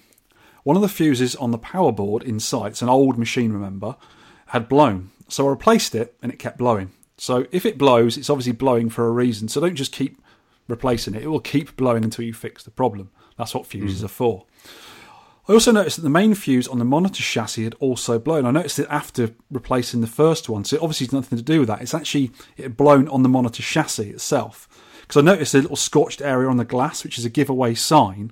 But yeah. the thing was, the way you test fuses normally is you get your multimeter out on continuity test to see if you know there's a, there's a connection. And it usually mm-hmm. beeps at you if you've got a beep test. And it was beeping at me. So I thought, obviously, the fuse is okay. When I looked at it, it had this scorched thing. So I took the fuse out, had a look at it under a light, and you could see it was broken, obviously not working. Mm. And when I tested it out of the machine, it wasn't continuity. It wasn't beeping, so it wasn't a connection. But when I tested the two ends of the fuse holder, there was continuity. And I thought, that's weird, because the reason for fuses is to break when they go bad. It's signal, yeah. So it was still... So there's obviously a problem there. And that's just wrong. It's not supposed to happen. So I phoned up that minute Super R G P, R. James, who's quite good at fixing monitors, and he was sort of stumped as well. So I did what he suggested and asked on the U K V A C forum about it. I put a picture up, and luckily enough, monitor demigod Grant, Gunblade, reads these, and he suggested removing the thermistor, which is a part that controls the degauss circuit, also called P T C. Remember I talked about it in oh, the pickups? Yeah. yeah. It's a little black oh. thing with three legs on. Some of them have two legs. And it controls the degauss circuit. You know, the magnet that goes around the screen to get rid of all the funny, blurry colours? Mm. It's that. So in hindsight, it was an indication that the degauss was on the way out because of the wobble and pulsing effect that was on the screen when I was playing the game. And also that light coming on that wasn't coming on properly, I think that is what knackered it. I think it sort of it wore it out because there's a lot of voltage going through and on and off, on and off on the monitor quickly had broken that circuit and done something to it to make this thing stop working. Or it might have just been time for it to go. It's been in there a long, long time. Yeah. So I think the degauss was trying to function all the time, slightly giving the weird effects before it went into short circuit and blew the chassis fuse. The fuse on the power board still blows, though, even after I've replaced it. Uh, but this must be for something I'm not using, like a coin mech coil or something, because the game controls, monitor, and all the lamps work just fine. So I just really? left it blown. I just don't worry about it. It still works. There is an addendum to this piece. And errata? No, just addendum. There's no errata. Oh. Oh. I got a new P T C from eBay, which was six pounds twenty delivered to fix the monitor. How cheap is that? I fitted it, and now when you turn the cab on, you get a healthy thump from the degauss circuit, which brightens up the whole display a treat. So I'd say this one's fixed. All I need to do now is get a new four A joystick from it, the game, because it's not brilliant, the joystick, which is a bit jerry-rigged for me, although I do like the industrial design. It's got springs on it and stuff. It's quite cool, uh, but it certainly won't get me any high scores, which I'm trying to get on this. Also yeah. tidied up the wiring. There's about a foot of extra length of wire in there, which wasn't needed, so I tidied that up a bit as well. But all in all, lovely working machine. I'm so glad I've got it now after all that time of trying to work out how to get it over to England. Really happy with it. Really happy with it. And I will make Ooh. you play it when you come down. Right. Or bump your head on the front of him. Play that, you idiot. You'll like it. Mm, I'll, I'll give it another go. Top one hundred arcade games. So we've mentioned a few, and we talked about a few. So the next sort of five to talk about in your list are... Yes, this is our top one hundred games ever. So my criteria for this... It's very simple. It's a game, if I haven't played it for a year or whatever, and I walk past it or I think about it, I will play it again. It draws me back. So that's these games. Yes, definitely. And they're usually very simple. You don't have to learn the levels again because my, my memory's like a bit bad. So Eyes, yes. the rock, Rockola game. I don't know what it is about that maze game, but I love it. We did that a while back. We both really mm. enjoyed it. Excellent mm. game. Star Force, which is one of the best vertical shoot 'em ups ever, still, yes, I think. I concur. I concur. Yes, very good, very, very good. And Rygar, which is a fantastic horizontal scroller kind of Golden Axe kind of beat 'em up, which I love. You do. It's, I, I don't know what it is about that, but it draws me back. It's rock hard. The music, the sound, the colour, mm-hmm. the atmosphere is really good. It's kind of creepy, kind of, kind of weird. I like the style, yeah. I wasn't too good yeah. at the game, but I like the style mm. of the graphics and sounds. Great. And it does have a knackered village, which everyone needs in a game. It does have a knackered village. Q-Bert, which is a masterpiece, let's face it, it's so good. Enough said. And one that you put me onto, which I just ignored as a kid, yeah. Kicker, Kicker, a k a. Shaolin's Road. Now that is just a pleasure to play. It's such a good game mechanic. It makes the, me happy you like that game, because I love yeah. that game. It's really good, yeah. Oh, and the five in my the next five in my list, oddly enough, Kicker is one of the first ones. Whoop! Again, uh, Iron Horse. I did try playing that again. I didn't get on so well with it this time. I love Iron Horse. It's it's like mm. a sort of Green Beret in the West on a train. What more could you want out of a game? Yeehaw! Ride 'em, cowboy. Cowboys are great, aren't Cowboys they? Cowboys are ace. Uh, and same thing again, Green Bertie, Green Beret. Similar game from the same people. Uh, Jumpin' Jack, an old Universal game, which is... Oh, I, yes, I'd forgot about that. It was added to the sixty-one from the forty-eight in one P C B. It was one of the games they put on the end of it. And it's an odd little game I never really played before, but I really enjoy it. Not to be confused with Jumpin' Jack on the old eight-bit computers. Yes. Mm. I like the music on that. I might put it on as one of my music quiz things. But oh, don't, oh, don't tell me that. Don't tell Victor. I won't, no. Okay. The last one in my, uh, well, of this five, Cosmic Alien, which I have the wall mount of. Another Universal game, which is ace. Really love it. It is good. So, tell me about some of these games and your your thoughts on them. I think you've got to do Time Pilot? Time Pilot. Time Pilot. Enough said. Pilot of Time. It is, without doubt. I'll say this is in my top ten ever. Yes. I never get bored of it. It's it's just fantastic. It's very, very challenging. It's got a great feel to it, and once you get into it, you can... Even though your ship is stationary in the middle, it feels like you're flying through the clouds and around the planets and that. But it's, it. I think it's not for everybody, but it's just oh, a it game is. mechanic. It's just a game mechanic that I love. It's, well, oh, God, God, bloody God. I, I've, I've got to agree wholeheartedly with you. When Vic was round the other day, we had a late evening session. I was doing something on the computer for him with his MAME. And I said, oh, have you ever played Vectrex before? And I showed him my Vectrex. I pulled it down, set it all up. And I put Vector Pilot in there, which mm. is the, the, the Vectrex version of it, which is a new homebrew game, which is absolutely amazing. And he absolutely loved it. I mean, this game is brilliant, I think, on all consoles. I don't think I've played it on all of them, but every version I've play, played, I will play again because I really enjoy it. It's such a great game. Brilliant. The only thing yeah. I don't like about Time Pilot is the actual U K or European arcade machine. I don't like the shape of the machine. But like the American version of it. But the actual game itself, absolutely brilliant. Konami at its best. Yeah. Yoshiki Okamoto genius. did that. Absolute he did, genius. He did Gyrus and he did nineteen forty-two, three that would be in my top ten. The man is fantastic and he's still going today. He's still doing, um, what do you call them, mobile games today. Wow, what a guy. So one of my favourites... The next one in my list is actually Centipede, which we're going to talk about in a minute, so I won't bother with that. The next one is Frogger. Yes, I like Frogger. Have I got that in mind? I have got that in mind. Do you know what? Frogger, I just remembered, also shares something in common with Time Pilot for me. They were both at swimming pools when I was a kid.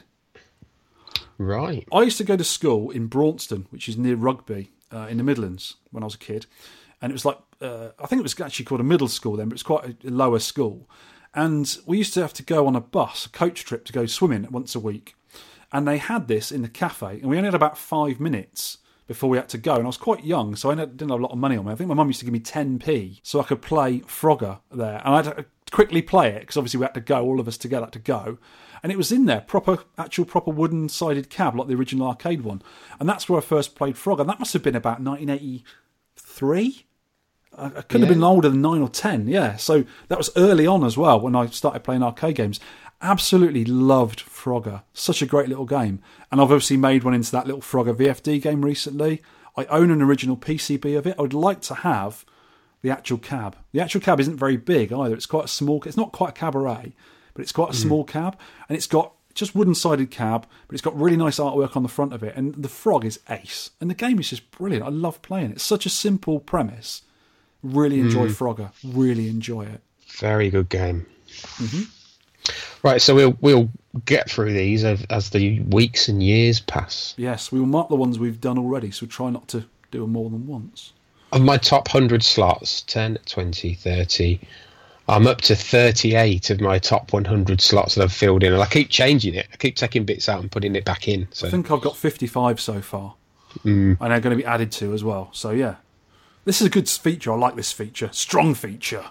Yes. Strong like the fox. Or yes, whatever. Or a really big elephant, maybe. Yes. I'll tell you what. What? Let's have a little bit of music from a tinny phone. La la la, it's music with time. Yes, we need to sort this out. No, it's fine. Love it. I, I mean, playing it, I tried... It's I tried ghetto. A pro- I tried playing a program that would play through Skype. Yeah. But it cuts off your mic. You have to, you have to swap... almost swap sound drivers. Oh, we can't be doing that. Play on a phone. Just put it near the mic. I love it like that. All Rough right, and ready, go, just like us. In Phones. One. A bully special prize. Here we go. Here we go. Yep.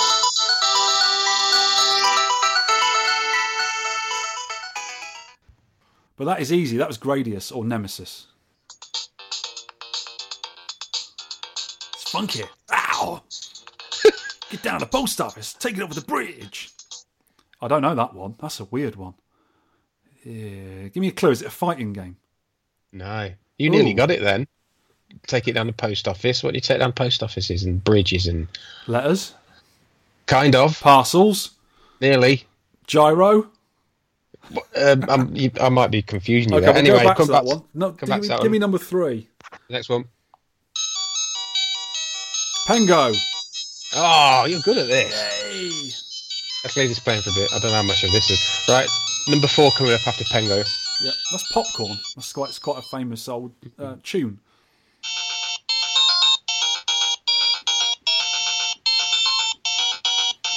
Xevious. Yes. I like making that noise. Next one coming up. Last one.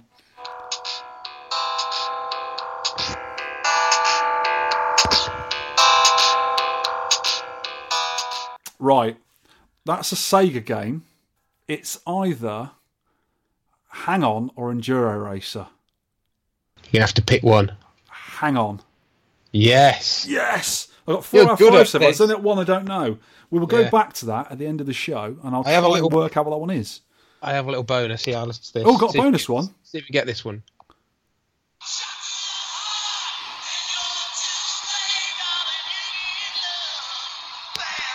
That's Bon Jovi. Yeah. John John Dave Bon Jovi, that is. Yeah. Someone has upset him and oh. uh, is saying some, he's given them a bad name or something. Oh, yeah. Give love a bad name. And he's, he's some, had a, some he's girl. Heart, shot through the heart. That sounds painful. Yeah. yeah. He, needs a pla- he needs a plaster on that. Band-Aid. I thought we could do with a bit of Bon Jovi on the podcast. Absolutely. Europe next week, perhaps. Final countdown. Absolutely. Mm. Okay. Anyway, so we'll come back to that um, Paperboy. Oh. We'll come back to the... Damn it! Maybe, oh, maybe you God, won't I'm come so... back to it, because I know it's Paperboy now. I, am so I wouldn't have got that. You wouldn't have? I'm going to leave that in to, so the listeners know what a nincompoop you are. Oh, well... I wouldn't that, have got you... that, mate. I wouldn't have got that. So let's just mm-hmm. say I got four out of five. That's not bad going, is it? Yeah. Oh, dear. Okay. Featured game review. This game is great. Simple as that. Should we just leave it there? It's great. This game is absolutely fantastic. And it is Centipede, Atari nineteen eighty. It has a sixty-five oh two processor. It uses a pokey, pokey, pokey, pokey, pokey, pokey, pokey, for sound. It's two fifty-six by two forty resolution, designed by Ed Logg and Donna Bailey. Game came in full upright, a Euro cabinet, a cabaret and a cocktail cabinet. The full upright is the same shape as Dig Dug, Kangaroo and Arabian. The cabaret is the same as Dig Dug and Tempest. The cocktail is the same as Asteroids, Asteroids Deluxe and Missile Command, and probably a few others. I mm. like different games in different shaped cabs. Gotta get them all. I also found is a good source of cabinet shapes on John's Arcade. there's a link in the show notes which shows you what a cab looks like from the side in sort of silhouette version, because they're very different, the Atari ones. Mm. But they use a few for similar games. Yeah, you mean different games in same shape cabs? Yeah, yeah, that's what I meant. Yeah, yeah. Thank you, sir. The game uses a trackball for movement and a single fire button to shoot, and it sounds just like this.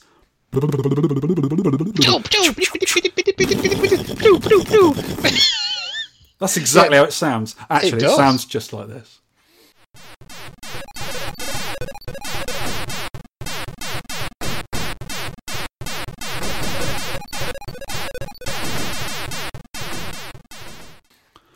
Gameplay. You manoeuvre a head-shaped avatar around the bottom quarter of the vertical playfield. It's a vertical yep. screen as well. With a trackball, and fire at a centipede that snakes its way down the screen at you. If you shoot the centipede in the middle, it splits and you now have two centipedes coming at you. And furthermore. Yikes. The playfield is also littered with mushrooms that can be shot to be removed. Four hits are required to make them disappear. When a centipede runs into a mushroom or part of a mushroom, or the edge of the screen, it descends one line and reverses direction. Spiders also fly... Spidars. Spidars. So say it properly. Also fly around your play area. Well, they crawl. They don't fly. They crawl around your area quickly. From left to right and right to left in a diagonal pattern. If the centipede or spider hits you, you die! Die! When there are less than five mushrooms in your movement area, it, it changes on different levels, actually. Yeah. A flea drops down the screen, dropping new mushrooms after the first level. This is not natural. Fleas cannot produce mushrooms. I know this for a fact. I've done research mm. on my pet yes. fleas. You can kill the flea as it falls, but it's quick and you need to hit it twice. The only other opponent in the game is a scorpion, which travels across the screen, and as it hits mushrooms, it poisons them. When a centipede hits a poisoned mushroom, it immediately heads down the screen at increased speed. When a centipede or centipedes get to the very bottom, they travel back up your play area, then back down again in your play area. Each time they make it across the screen, another single segment of centipede joins the screen. Basically, shoot everything and anything that moves that kills you. Except the scorpion, you can't actually... It can't get to you. It, it always, it's always above you. But you can shoot it. Mm. When you lose a life, all of the poisonous mushrooms are turned back to normal mushrooms. That's very good, that. That's the noise it makes. Yeah. So so that kind of helps so that you don't get the diving down centipedes again. And the centipede resets and returns to the top of the screen. Right, the levels, this is how the... Le- well, I, I call them levels, but it's just different attack waves of the centipede. Mm-hmm. This is... Actually, this is wrong. That's, I, that's useful. Yes. The first, Go the on. first level, the first level...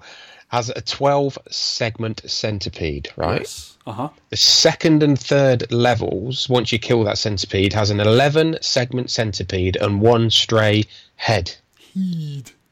Yep. Yes. So you've got, really, you've got two separate moving things to shoot. Yeah. And it carries on like that. The fourth and fifth level has a ten-segment centipede with two stray heads. Yeah. And then it goes on like, eventually, you, you get like, just like I say, a four... segment centipede with eight stray heads, and eventually yeah. you'll get twelve heads, so Ooh. twelve objects descending on you, and it gets quite quick and quite mad. And we've been sent a P D F book by Charlie a whole Farr. book a whole book on this game. The guy, one hundred fifty-five page book, literally wrote the book on Centipede. It's a nineteen eighty-two book.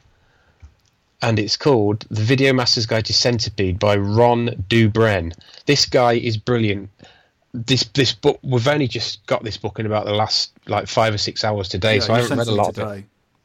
It's absolutely... Fa- Do you know what? What? I've just invented something, Vic. Oh, go on. I have invented the Tenpence knighthood. Is he getting a knighthood? We're going to knight this guy. Ron uh, Dubren, come forward with... Have you got a sword? Uh, a sword? A sword. I got a collection of swords. Let's give him some fancy music as well. Sir Ron, you are knighted with the Tenpence sword. The detail that this book goes into is incredible, and that's how I know that that thing I've just said is wrong. The first cycle, there's two cycles apparently of the centipede attacks. There's bikes in it. Yes. Ooh. You not see them? Centipedes on bikes. Whatever next. By the twelfth wave, you, you kill every... Wait, actually, it's not the twelfth wave. It's two, four, six, eight, ten, twelve, Sean, four, Sean, six. What? Sean, yeah. Just keep what? going. No one will ever try. Never check. Just keep okay. going. Okay, so sixteen attack waves with centipedes, and then it resets to a twelve-headed, sorry, a one-long, twelve-part centipede. Watch so out got, for centipedes. You've got to kill sixteen of them before you get to the second cycle, and then it's a bit different. Okay. I never got that far, so it doesn't really matter to me. I think by looking at people's scores, there's a sort of a bottleneck of scores, and people are getting towards the end of killing the first cycle of centipedes, but not quite doing it. Because that's when and it what, gets hard, and that's why people are dying a lot. And when you, if you make it through, which I did once, oh. I know, tw- no, twice, yeah. then you can add like ten thousand to your score kind yeah, of thing. Yeah, because it gets a little bit easier, I suppose. Again, yeah. It's sort of, yeah, a lot of those old games do have waves, don't they? I think Defender mm. does that. It gets to a certain stage and it calms down again. I think mm. Frogger does as well. In loads of old games, they, they get they head up to really fast, frantic speed, and when you hit that sort of mountain and get over it, then you're back to normal again, and then it obviously speeds up again, and it just goes through waves. Yeah, cool. Yes. So play tips and secrets. Yeah, go on. Give yours first, and I'll give some of mine. Yeah. Keep to the bottom part of the uh, sorry. Keep the bottom part of the screen free from mushrooms as far as you can, yep. because when when it gets busy down the bottom there, you don't want centipede heads bumping into and bumping into you. Yeah, it makes it harder, doesn't it? And you don't have to batter the fireburn like a cretin, or a cretin if you're in America. Yes. In tight situations, keep your finger pressed on the button and you can shoot extremely fast. The game has one bullet on the screen at a time rule, which is like Galaxian and all them old shooters. Yep. But you can fire extremely fast when the last bullet has expired. You know, if, if you're if a centipede's coming down at you, twelve segments, just keep your finger on the fire button, and, and you'll kill them all. Yeah, really quick. It's such, it's, uh, it's a good feeling when you get them all quickly like that as well, isn't it? It's and it's lightning fast. Yeah. Yes.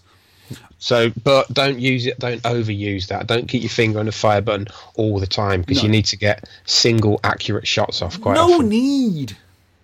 No. So for me, hit the spider as close to you as possible, especially on the earlier round when it's slower, for maximum points. Because as, as it gets further away, it gets less points. Don't hang around the sides of the screen unless you're at the very bottom. The spider has an annoying habit of running into you there a lot. Use yes. vertical tunnels of mushrooms to trap centipedes in and shoot them to death quickly.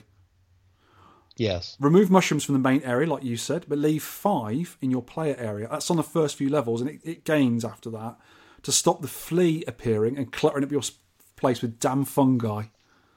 It's a fungi. Mm-hmm. Spiders flap around from left to right, moving diagonally and up and down, but never in reverse from the direction they're travelling. Use this to your advantage. If a spider has passed you from left and you're on the right of it, it cannot hit you, it cannot go back. This applies vice versa too. And here we've got some cool survival strategies on strategy wiki dot org, and that is in the show notes. Yep. How do you control your trackball? With the palm of your hand or with your fingers, Mister Marland? Depends how quickly you need to move from your disembodied head. Yes. If I want to move quickly, I swipe it. If I'm yeah. moving just carefully to get the flea, line up the flea, I just fingertips, very lightly on the fingertips. I'm just reading this this book of Ron's. Stop right? reading Ron's book and There's do the podcast, you fool. What he says. He gives you Sir three... Ron. Sir Ron gives you three survival strategies. If you're crap, he hasn't put crap, he's put beginner. Yeah. Intermediate or expert. So crap is novice. Not, it's not crap. No, hang on. Where are we? I should have done this. Crap is six thousand. Sorry, beginner is six thousand to twenty thousand. Yeah, I'm, I'm slightly above that. Just. Yeah. So it gives a strategy for that. Then intermediate mm-hmm. is twenty thousand to eighty thousand, which I'm in. Yeah, that's and me it gives as well. You a strategy for that. Advanced is eighty thousand to three hundred thousand. Ooh. And expert is three hundred thousand plus. Now, have, have you heard of the side feed? Side feed? Yeah, it's called the side feed. Is that where when... someone spoons biscuits into you from the side? No, but I'd go for that. What? Having, when... sp- having a, a, a biscuit spooned into you? Not okay. on a spoon. Not on a spoon. Maybe on a stick. Or a label. Ladle. What are we on about? I don't anyway, know. Carry on. The Quick. Side feed. Yeah, go on. Is when the centipede, a segment of centipede gets to the bottom of the screen yes. and starts its way back up, one more segment of centipede comes into your play area, the area which you can move. Yeah, I hate that. If you leave it too long, there's loads of them in there, and it's it's horrible. Now, that is set at about every three seconds. Yeah. if you don't shoot it, another piece of Centipede will appear. Yes. And the longer you leave it without clearing it, the time decreases. The oh. side, and I think it gets down to less than a second. So you just you just get destroyed because you cannot kill everything. No, there's too many um, running around the place. Because I, I did that the other day, and I, I kept missing when I was trying to get it to leave one in there. If you leave one in there, you can just kill spiders and just keep mm. killing the next one. But I left it too long, and there was loads. It was really crowded in there. I just couldn't move. It just got killed. It's impossible. And this is a kind of timer that goes goes down to nothing, but it doesn't reset. So if you you're, you're struggling to kill everything in that bottom area, you kill everything, and then you get the next Centipede gets to the bottom of the screen. That they'll start coming in quicker because of this timer is still set very low. Oh, right. So what this what Sir Ron reckons is, and what Charlie Farr reckons is, sometimes kill yourself. Because yeah. it's not worth it's not worth starting this timer ticking down.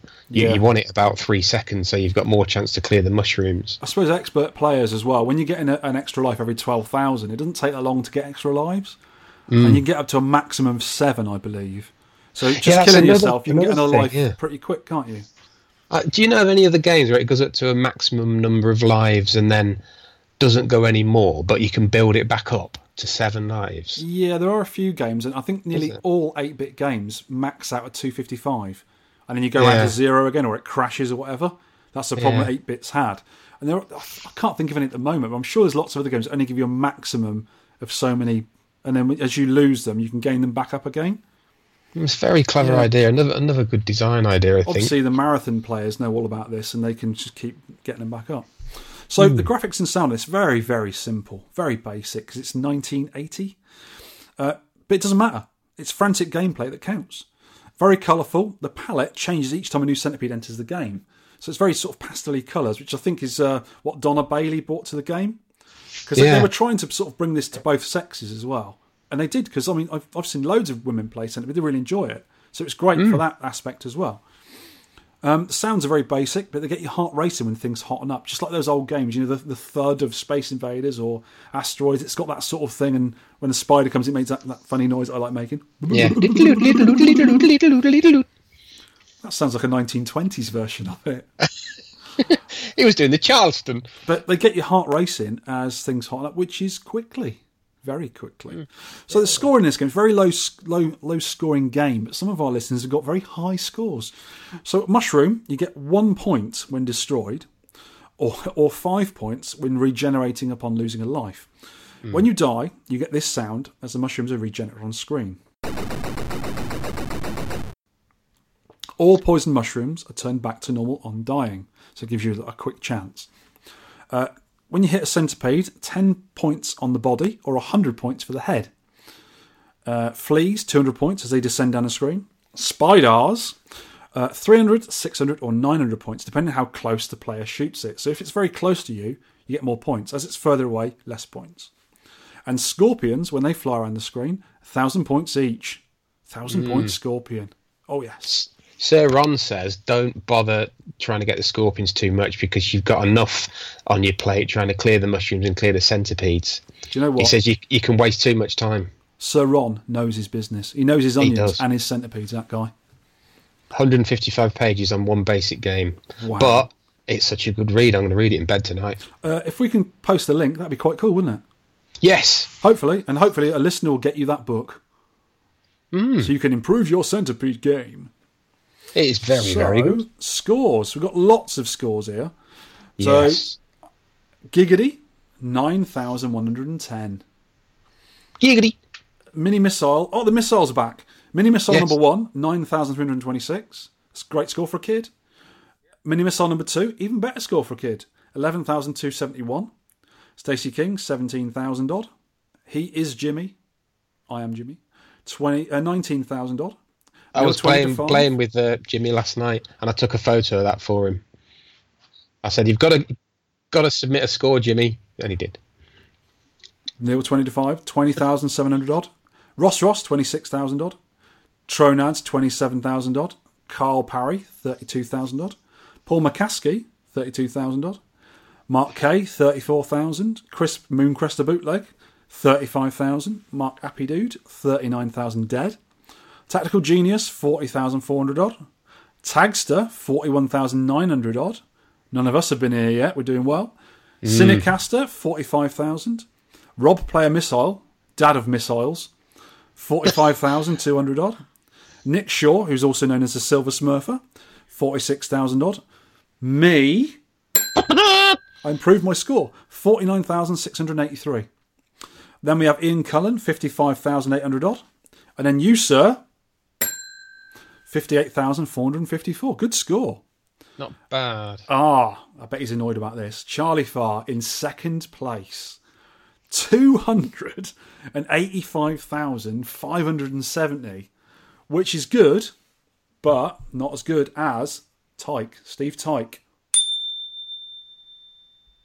six hundred six thousand two hundred five points.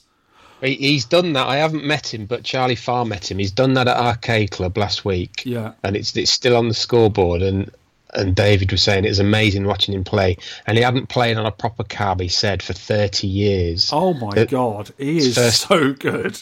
First time going back to it. Well done, Steve. That is an amazing score for a game with the maximum points you can get for one kill is one thousand points. Mm. That's not bad, is it? If you killed that same thing six hundred six times, obviously not. But that's really good, really good scores. And the world record of this is by the amazing Don Hayes, yes, who's got records left, right, and centre in America. Uh, I found out he lives in Windham, New Hampshire, so he lives in America, obviously, uh, near Funspot, because that's in New Hampshire. I don't know how close it is, but it's no wonder he can play so well if he plays at Funspot. What games there? He scored a world record of seven million one hundred and eleven thousand one hundred and eleven points under tournament rules on the arcade version of Centipede, November the fifth, year two thousand. The world record marathon score, different settings, on the arcade version of Centipede was, get this, sixteen million three hundred eighty nine thousand five hundred forty seven thousand points by Jim Schneider of the U S A on June eleventh, two thousand and four. Bearing in mind, you can only have seven extra lives at one time. Yeah. How long was he playing? It's sixteen million, for goodness sake. I watched Charlie Farr get down to one life last night, and then he built it back up to about five. Wow. And it's the... We've said this before, it's the accuracy. Yeah. And he's very, very good with his balls. Yeah. Yeah, it's just shooting stuff really quick, really accurate. You Keep can... the bottom area clear. Because it's a trackball game, I think it makes the game.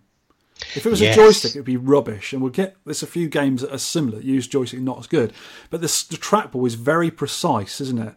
Mm. It's very quick when you swipe it, and it's very precise when you just gently nudge it with your fingers. So you can line up shots quite well. And our David is very accurate. That's why he's a Galaxian world champion, obviously. Mm. So yeah, they're the, they're the world records. Now, the cabinet art. We always go into cabinet art, and we're disappointed, sadly, when we get no cabinet art on a game. But mm. this one is absolutely beautiful. The full upright is a beautiful example of how Atari were the top cab builders back in the day. It's got white-sided full artwork on the side of it, of an evil fanged centipede sneaking its body around trippy psychedelic mushrooms. But even the wooden-sided cabaret has optional artwork. Uh, this is a, as iconic as Space Invaders, Pac-Man, or Asteroids for me. I remember this it's, all yeah, the time in the arcade. Brilliant. The marquee is fantastic. As everything is beautiful on this game. Really, really nice. Back in those days, the original artwork was actually painted. Obviously not on computers and Photoshop and all this sort of stuff that we use nowadays, but they're actually painted pieces of art, and they're amazing. There's it's a, a lot of that book as well, The Art of Atari. Some mm. ace pictures in there, and it's just so good. That sort of late seventies, early eighties Atari artwork, second to none. My favourite kind of artwork, that. Brilliant. So, got a bit of Trev on this, Trev. The designers were looking to make the game female-friendly, as I said. And Donna Bailey said she liked pastel colours and wanted to make it look different, visually arresting. This worked because the game was one of the first to have a decent amount of female players. It also didn't need any sexist bows or pinks on the centipede either, rather like Miz Pac-Man. Mm-hmm. Also, there are four... Did you notice this? There's four ROM revisions in MAME. I have what, got something to say about that, so yes, I did know. Did they keep tweaking the gameplay to make it the perfection it is now? I don't Maybe. know. Maybe. Right, we're going to talk about the four different versions. I don't know how they differ, but what I've noticed, and I got a reasonable score, so I can't complain or blame it on that, but the version I've got in my machine, I don't know what version it is, because the only way to find out what version you've got, unless you really know the game, is to pull an EEPROM from the P C B, put it in an EEPROM burner, and check the um, the data on it, because you can use MAME to test what version you've got, and it'll tell you what version it is that it uses yeah. in the data. And I didn't do that, so I don't know what version I'm using, but we had to give a version for players to play on MAME. And the one at Arcade Club, I can consistently get forty-odd thousand on there without sort of really trying too hard. But this one I've got here, which is, my P C B is on loan from Phil Murray, my mate, and um, I'm not sure what version it is, but it just seems more difficult. And I watched a video of a really good player getting like eight hundred thousand points on YouTube, and I noticed on the bottom of the screen, you know when you get the single centipede, it was just yeah. going backwards and forwards, and it wasn't repeating, it wasn't generating another one. So unless That's there was weird. some jiggery pokery going on, I don't know. So at Arcade Club, I was playing it a while back before I had my cabinet, and I was getting better and better and better at it, and I was sort of progressing. But on this one, I'm not so good at it, and it just seems hard. I don't know why. The spider mm. seems to track me easier, it keeps crashing into me easier, and I don't know if it's me excusing myself. I, I try not to, you know, either good at a game or not. But what you'll have to do is when you come down, play it and see what you think, because you obviously right. were playing it and you've done quite well on it. But I think the ROM revisions may be harder or, or easier, I don't know, because there's only two settings, there's hard and easy. And there's certain mm. criteria for hard and easy, so I don't know. But also, the dip switch settings on my board are a bit funny. They're not quite working properly. Because when I tried to put it on the dip switch setting for twelve thousand for an extra life, it came up twenty thousand on the screen. So I thought, oh, I must have gotten around the wrong way. I tried twenty thousand, and it was still twenty thousand. So my one had to have ten thousand on it. And I'm sure Mister Trollers is going to get on to me about that. yeah, but that's all matter, I could though. do. That's all I could do, because you know it's a P C B. I've only got one P C B, and I haven't got a trackball for MAME. So I had to play it like that. But when you get that score, another two thousand points isn't very much, so yeah, whatever, I don't mind, it's only a game. mm. But I, I did better than usual. I, that one score was probably my standout score on that machine, and that machine's P C B, it wasn't saving high scores before, and it had a top score from someone before who played it of fifty-four thousand, and now yeah. for some reason it's got my high scores now. I think my high score now is obviously forty-nine thousand, but the old scores aren't there, and I haven't deleted the scores, because there's something you can do in test mode where you hold some buttons and it deletes all the scores from the E A ROM memory, and I haven't done that because I don't want to ruin, you know, if there's any scores on there by Phil or whatever, I didn't want to change his scores, but for some reason they've all gone and that's got my scores in there.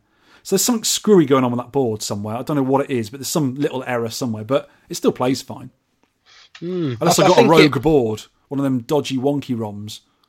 Could be a wonky ROM. Wonky ROM. I think actually it plays quite well with a mouse. I think most of our listeners, I know you made that trackball for me, so I was loving that. Yeah. I think most of our listeners was playing with a mouse, and I had a quick go, and I think you yeah, can get quite accurate with a mouse. It's better than a joystick, isn't it? A lot better than yeah. a joystick. Mm. You need the accuracy for this game, I think. You do. So the ports and sequels, um, Millipede appeared two years later with f- a few differences, improvements. Same trackball and one button configuration, though. I've been playing that a bit as well. I'm going to get into Millipede, I think. I prefer Centipede. It's purer. Yeah, it is. There's a lot more going on in Millipede, different attack ways and stuff. It yeah. is good, but I game. prefer Centipede. So there's some clones of this, which aren't really... There's only one clone, as far as I know. There's a game called Slither, apparently is a clone, but I couldn't get it to work on MAME. It was stuck in the settings, so I'm not sure it's just my version of MAME. But that's, mm. a, that's a really rare cabinet to get, I think, Slither. It might have only yeah. been a prototype, I don't know. And the other one is War of the Bugs, or Monstrous Manoeuvres in a Mushroom Maze. Say that with a mouthful of peas. Ooh. Released by Food and Fun Corp, or Armenia, in nineteen eighty-one. Now, I've got this game. I've actually got it. It's on the Macro Galaxian multi-game, which I got in one of my little cabarets. And it's um, it's a reasonable clone. It looks very similar to Centipede, bit different graphics. Uh, but loses a lot because you have to play it with a joystick or buttons. There's no Centipede. Right. There's no trackball, sorry, for it. So you've got to play it with a joystick, you know, conventional controls. And it, it's not as good because you need that trackball movement. That's what really does make this game, I think. Mm. It also came out on every single computer and console ever. That's how iconic it is. And an M B even made a snazzy-looking board game of it, which I've never played. Yeah, there's quite a few of them board games, aren't they? Do you know what? when we went, when Vip was round and his wife on Easter weekend, we went to, we were in Hackney or near Hackney, and we went to the, uh, it's the Museum of Childhood, and it's actually loads of yeah. toys. It's a really cool museum of toys and sort of, you know, different uh, exhibits and stuff. It's got loads of, like, you know, our era seventies and eighties toys in there as well. And they actually had um, a new thing of board games, you know, like Ludo and chess and all sorts of old, really old board games to modern board games. And they had the Pac-Man board game there. And yeah. it's got little Pac-Man characters. When you go around, you, you you know, shake a dice or whatever and get your six, and you can move six places or whatever. And it actually eats up these little marbles, which are the dots on the screen. And the other players play the ghosts. It looks really cool. I don't know if it actually plays, but it looks really cool. It's really snazzy. Oh, looks like, yeah, sounds good. good. All right, overall thoughts and improvements. Okay, give us your take first. I've got a few things to say about this. This well. game is blinking fantastic. Blinking fantastic. I like and is a, immediately in my top ten of all time. Okay. Because of the trackball control, I've always dismissed this as a novelty shoot 'em up. I've never, I'd never been able to control the avatar well when I did play it as a kid. But after putting loads of practice in, I've become better with the trackball, and all of a sudden it clicks, and you think, "God, this is good," and it feels great to use. The game is perfect in my opinion. The sound, the simplistic graphics with the changing color palettes, the difficulty level, the gameplay design, as how it gets, how it's fair. But yeah. it constantly gets more difficult, and they're and you just got to keep getting better. The cab, everything. I will keep coming back to this game for a long time to come. Thank you for picking this, Vic. It is fantastic. Excellent. I echo everything you just said. Also, one other thing with the trackball, which is obviously the main part of this game, you need a decent trackball. If you've got a really mm-hmm. jinky trackball, it's got dirt in it and rusty, and because in trackball, it uses the ball and it rotates rather like an upside-down mouse, and it rotates mm. these little wheels, which has got like an encoder, and it uses light to, in, you know, work out where where the thing is. It's got X and Y, and if you've got like dirty lens or the trackball's messy or the the actual roll as it goes on with bearings gets worn out over time because you're obviously moving this wooden ball over these things. It wears the metal and wears like big divots in in the trackball shafts. Mm. And you can actually get kits to rebuild your trackball. When I got my one, it was pretty worn, and I cleaned the trackball. I I didn't make new shafts for it because they're not too badly worn. They're quite well bedded in, which makes a good trackball. And I actually cleaned the bearings. I put them in three in one oil for a while overnight and cleaned all the bearings, and it works really nicely. So that really makes a good game if you've got a decent trackball. Because otherwise the movement gets all sort of shaky and you can't do precise movements. So you need a good trackball. So if you yeah. ever get a trackball, do a refurb on it. It doesn't take long to do it. It's, everyone can do it. It's really good. In improvements, I think, if they had a proper Centipede two, not Millipede, Centipede two, I think you'd have power-ups in the game. Yeah. Rather like what Jeff Minter did with his Grid Runner game. If you've ever played it on iOS, it's a really cool little game. Loads of tr- yeah. pickups on it and stuff. But you could have falling power-ups, maybe when you kill the flea, whatever. Maybe a laser to blast a full-length screen through the mushrooms. A spider, oh, yeah. a spider smart bomb, because I hate them spiders. Or maybe some anti-bonus downgrades, perhaps, that maybe bring on two spiders at a time. Or something that doubles the size of the centipede when you hit it rather than reducing it. Oh, I don't like them things. I don't yeah. like them. Yeah, but it'd make a good gameplay. So you obviously try and avoid mm. the anti weapons, you know, it'd be a different color mm. maybe or something, so you know, hit it by accident. But yeah, the possibilities are endless in a in a you know a new version of the game. But can somebody, one of our ace programmers out there, use the original code? Don't worry about the copyrights. I didn't say that, but don't worry about copyrights. And just do what the Donkey Kong and Donkey Kong Junior remixes have had done to them. Use the original hardware. Just add some memory or whatever space you need for it. And build on the original game with some extra bits and bobs. That would be absolutely fantastic. Please, thank you. In Millipede, right, which I found out last night or last week. Yeah, you've got a smart a, the, bomb, haven't you? D D T. Yeah, and you also got a slowdown. There's like, it maybe lasts two or three seconds. It's really oh, right. useful. I don't know how you trigger it. I've done it three or four times. Yeah, that game sort of goes a bit more deeper into the Centipede gameplay, doesn't it? There's a lot of score mechanics in Millipede. I think did no mm. quarter no quarter cover it or I believe so. Factory. Yeah, yeah. I think yeah. I think both have actually. Mm. So we'll have to leave it a bit now anyway. But it's another great trackball game to play. Yeah, which is cool. So overall, twenty-eight out of ten for Centipede. I think it's brilliant. I shouldn't have ignored shouldn't have ignored it as a kid, but now, what, twenty, thirty years later, I love it. I'm glad it took me probably a year to make that trackball for you. Yeah, that's brilliant as well. But you yeah. can play other trackball games. There's quite a few good ones, and you can also use a trackball as a spinner. It works quite well as a spinner, doesn't it? Well, it will work as a driving game as well, won't it? As I presume a, as so. A it's st- analogue, so yeah, probably. Yeah. yeah. Mm. Or oh, forget on Pole Position. I love Pole Position. Mm. Home computer and console arcade ports. This game, Hydora by Locomilito, another one by Locomilito Games. I didn't have time, but I've watched quite a bit of it on YouTube, and it does look good. It looks, like you say, a bit like Nem- Nemesis, Gradius. Yeah, it's a mega game. game. This is by, if you haven't heard already, Spanish developer. It was also behind They Came From Verminest. Uh, music by Grisor eighty-seven. This is an H S E U. Horizontal Horizontally shoot scrolling shoot 'em up. That's the one. Very much in the vein of Nemesis, Gradius, as my learned friend there has just said. But better. Dare I say it. But Ooh. better. Yes. The graphics are very sixteen-bit, and the music is great, driving tunes and beefy sound effects. You can change the key settings if you're a heathen keyboard warrior. This is a P C game, by the way. But you can obviously yeah. play through an arcade cab or whatever, which is a great way to play it. Uh, and the game seems to pick up any plugged-in joysticks or joypads, no problem. I just put a U S B joystick in it, works fine. It's, of course, an eight-way game with two buttons, fire and special, which is a bomb-type thing. Throughout the game, when you kill the usual onslaught of baddies, you pick up small coloured orbs. Green improves the primary weapon. Red improves the secondary weapon. Purple is a one-hit shield. Mm. If you fall in some soup, it will get you out of the soup. Very nice. Blue, turbo units. Yellow, special power units. Red heart is an extra life. And orange appears after you've taken out the end of level boss. You get an extra weapon. This is a new weapon. The first one is a bomb. Rather like Gradius when it drops the bombs, or like Scramble when it drops the bombs down. Yeah. It doesn't fly across the bottom of the ground, though, as far as I know. It may do have to power it up a bit, I'm not sure. Of course, you lose weapons if you die too. I hate this on shooters, when you're left vulnerable. But on this game, you shoot pretty quick, and the, you power up again quite quickly, so it's not really a problem. They've sort of got over that. There are also secrets in the game, which I've found one so far out of six. Apparently, something special happens if you get all six. Yeah. Uh, if you get close to unexpected places, you can pick up bonus points for that too. Like if you squeeze into an area, you get extra points, and the points flash up on the screen when you get it.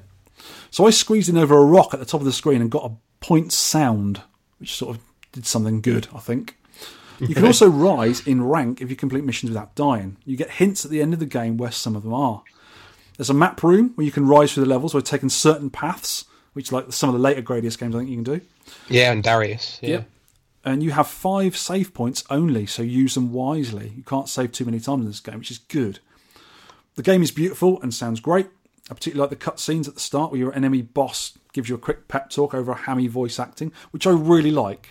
I say hammy, I like that sort of thing in a game. It's over the top sort of acting. It's brilliant. Be, beam that Verminest thing. The, the trailer for that's really good. Oh, it? It's absolutely B-movie kind of stuff. It's yeah. amazing. It's really good.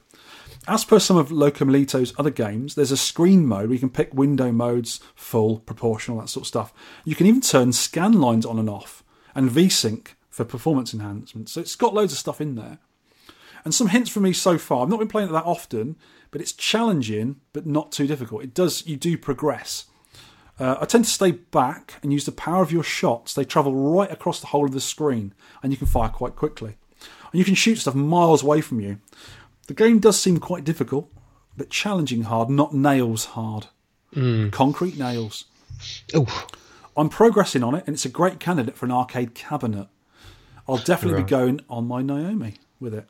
And you, sir, right. need to download it and play it. Some of the games are really cool. Really good for this section as well. So that's great. Yeah, I, I just run out of time and just end up playing arcade games all the time. There's nothing wrong with that. Mm. Next show's game. Right, let's ne- do it. Right, I know you're not going to be. yeah, overly- you picked you picked Phoenix. Well, oh, you haven't. No, you're oh. not going to be overly pleased. I've been thinking of this one for ages, years in fact, and I'm going to pick it because it's one of my favourites. I haven't played it for quite a long time, so I have to get back into it. Harumph. A big harumph for Eddie. It yes. is an overhead racing game called Road Fighter. Farter. Road, I'm a road farter, twisted road farter from Konami nineteen eighty-four. we use ROM set number one and the default settings, which are number of opponents, normal, speed of opponents, fast, reduction of fuel, normal. No continue is allowed. We never use continues, everyone. Never use no. them. So this Road is a, Fighter. Hmm. It's a Twitch driving game. It's a dodging game, really. If it's like... Uh, what was with a hard... joystick. With a joystick, not with a steering wheel. What was that horrible game I didn't like where you jump on... But, jump Bug. Bump it's like jump. Jump Bug. You're getting a bump, young man. It's a lot better. It better be. Okay, so get your scores in on the hashtag ten p score or on Facebook as a comment or carry a pigeon. Just get your scores to us. We love you yes. playing with us. And that's about the end of the podcast. So I shall bid you farewell and adieu. Thank you for listening, kids. We'll catch you next time. Bye. You can download or play the podcast, read all the show notes, and leave feedback at w w w dot tenpence arcade dot co dot u k. You can email me at vertvic at tenpencearcade dot co dot u k. You can also reach us on our Facebook page. You can tweet me at tenpencearcade, and you can tweet Sean at Sean Holly. We'd love to hear from you for game suggestions, arcade pickups and stories, or any of your personal thoughts on anything we may have covered.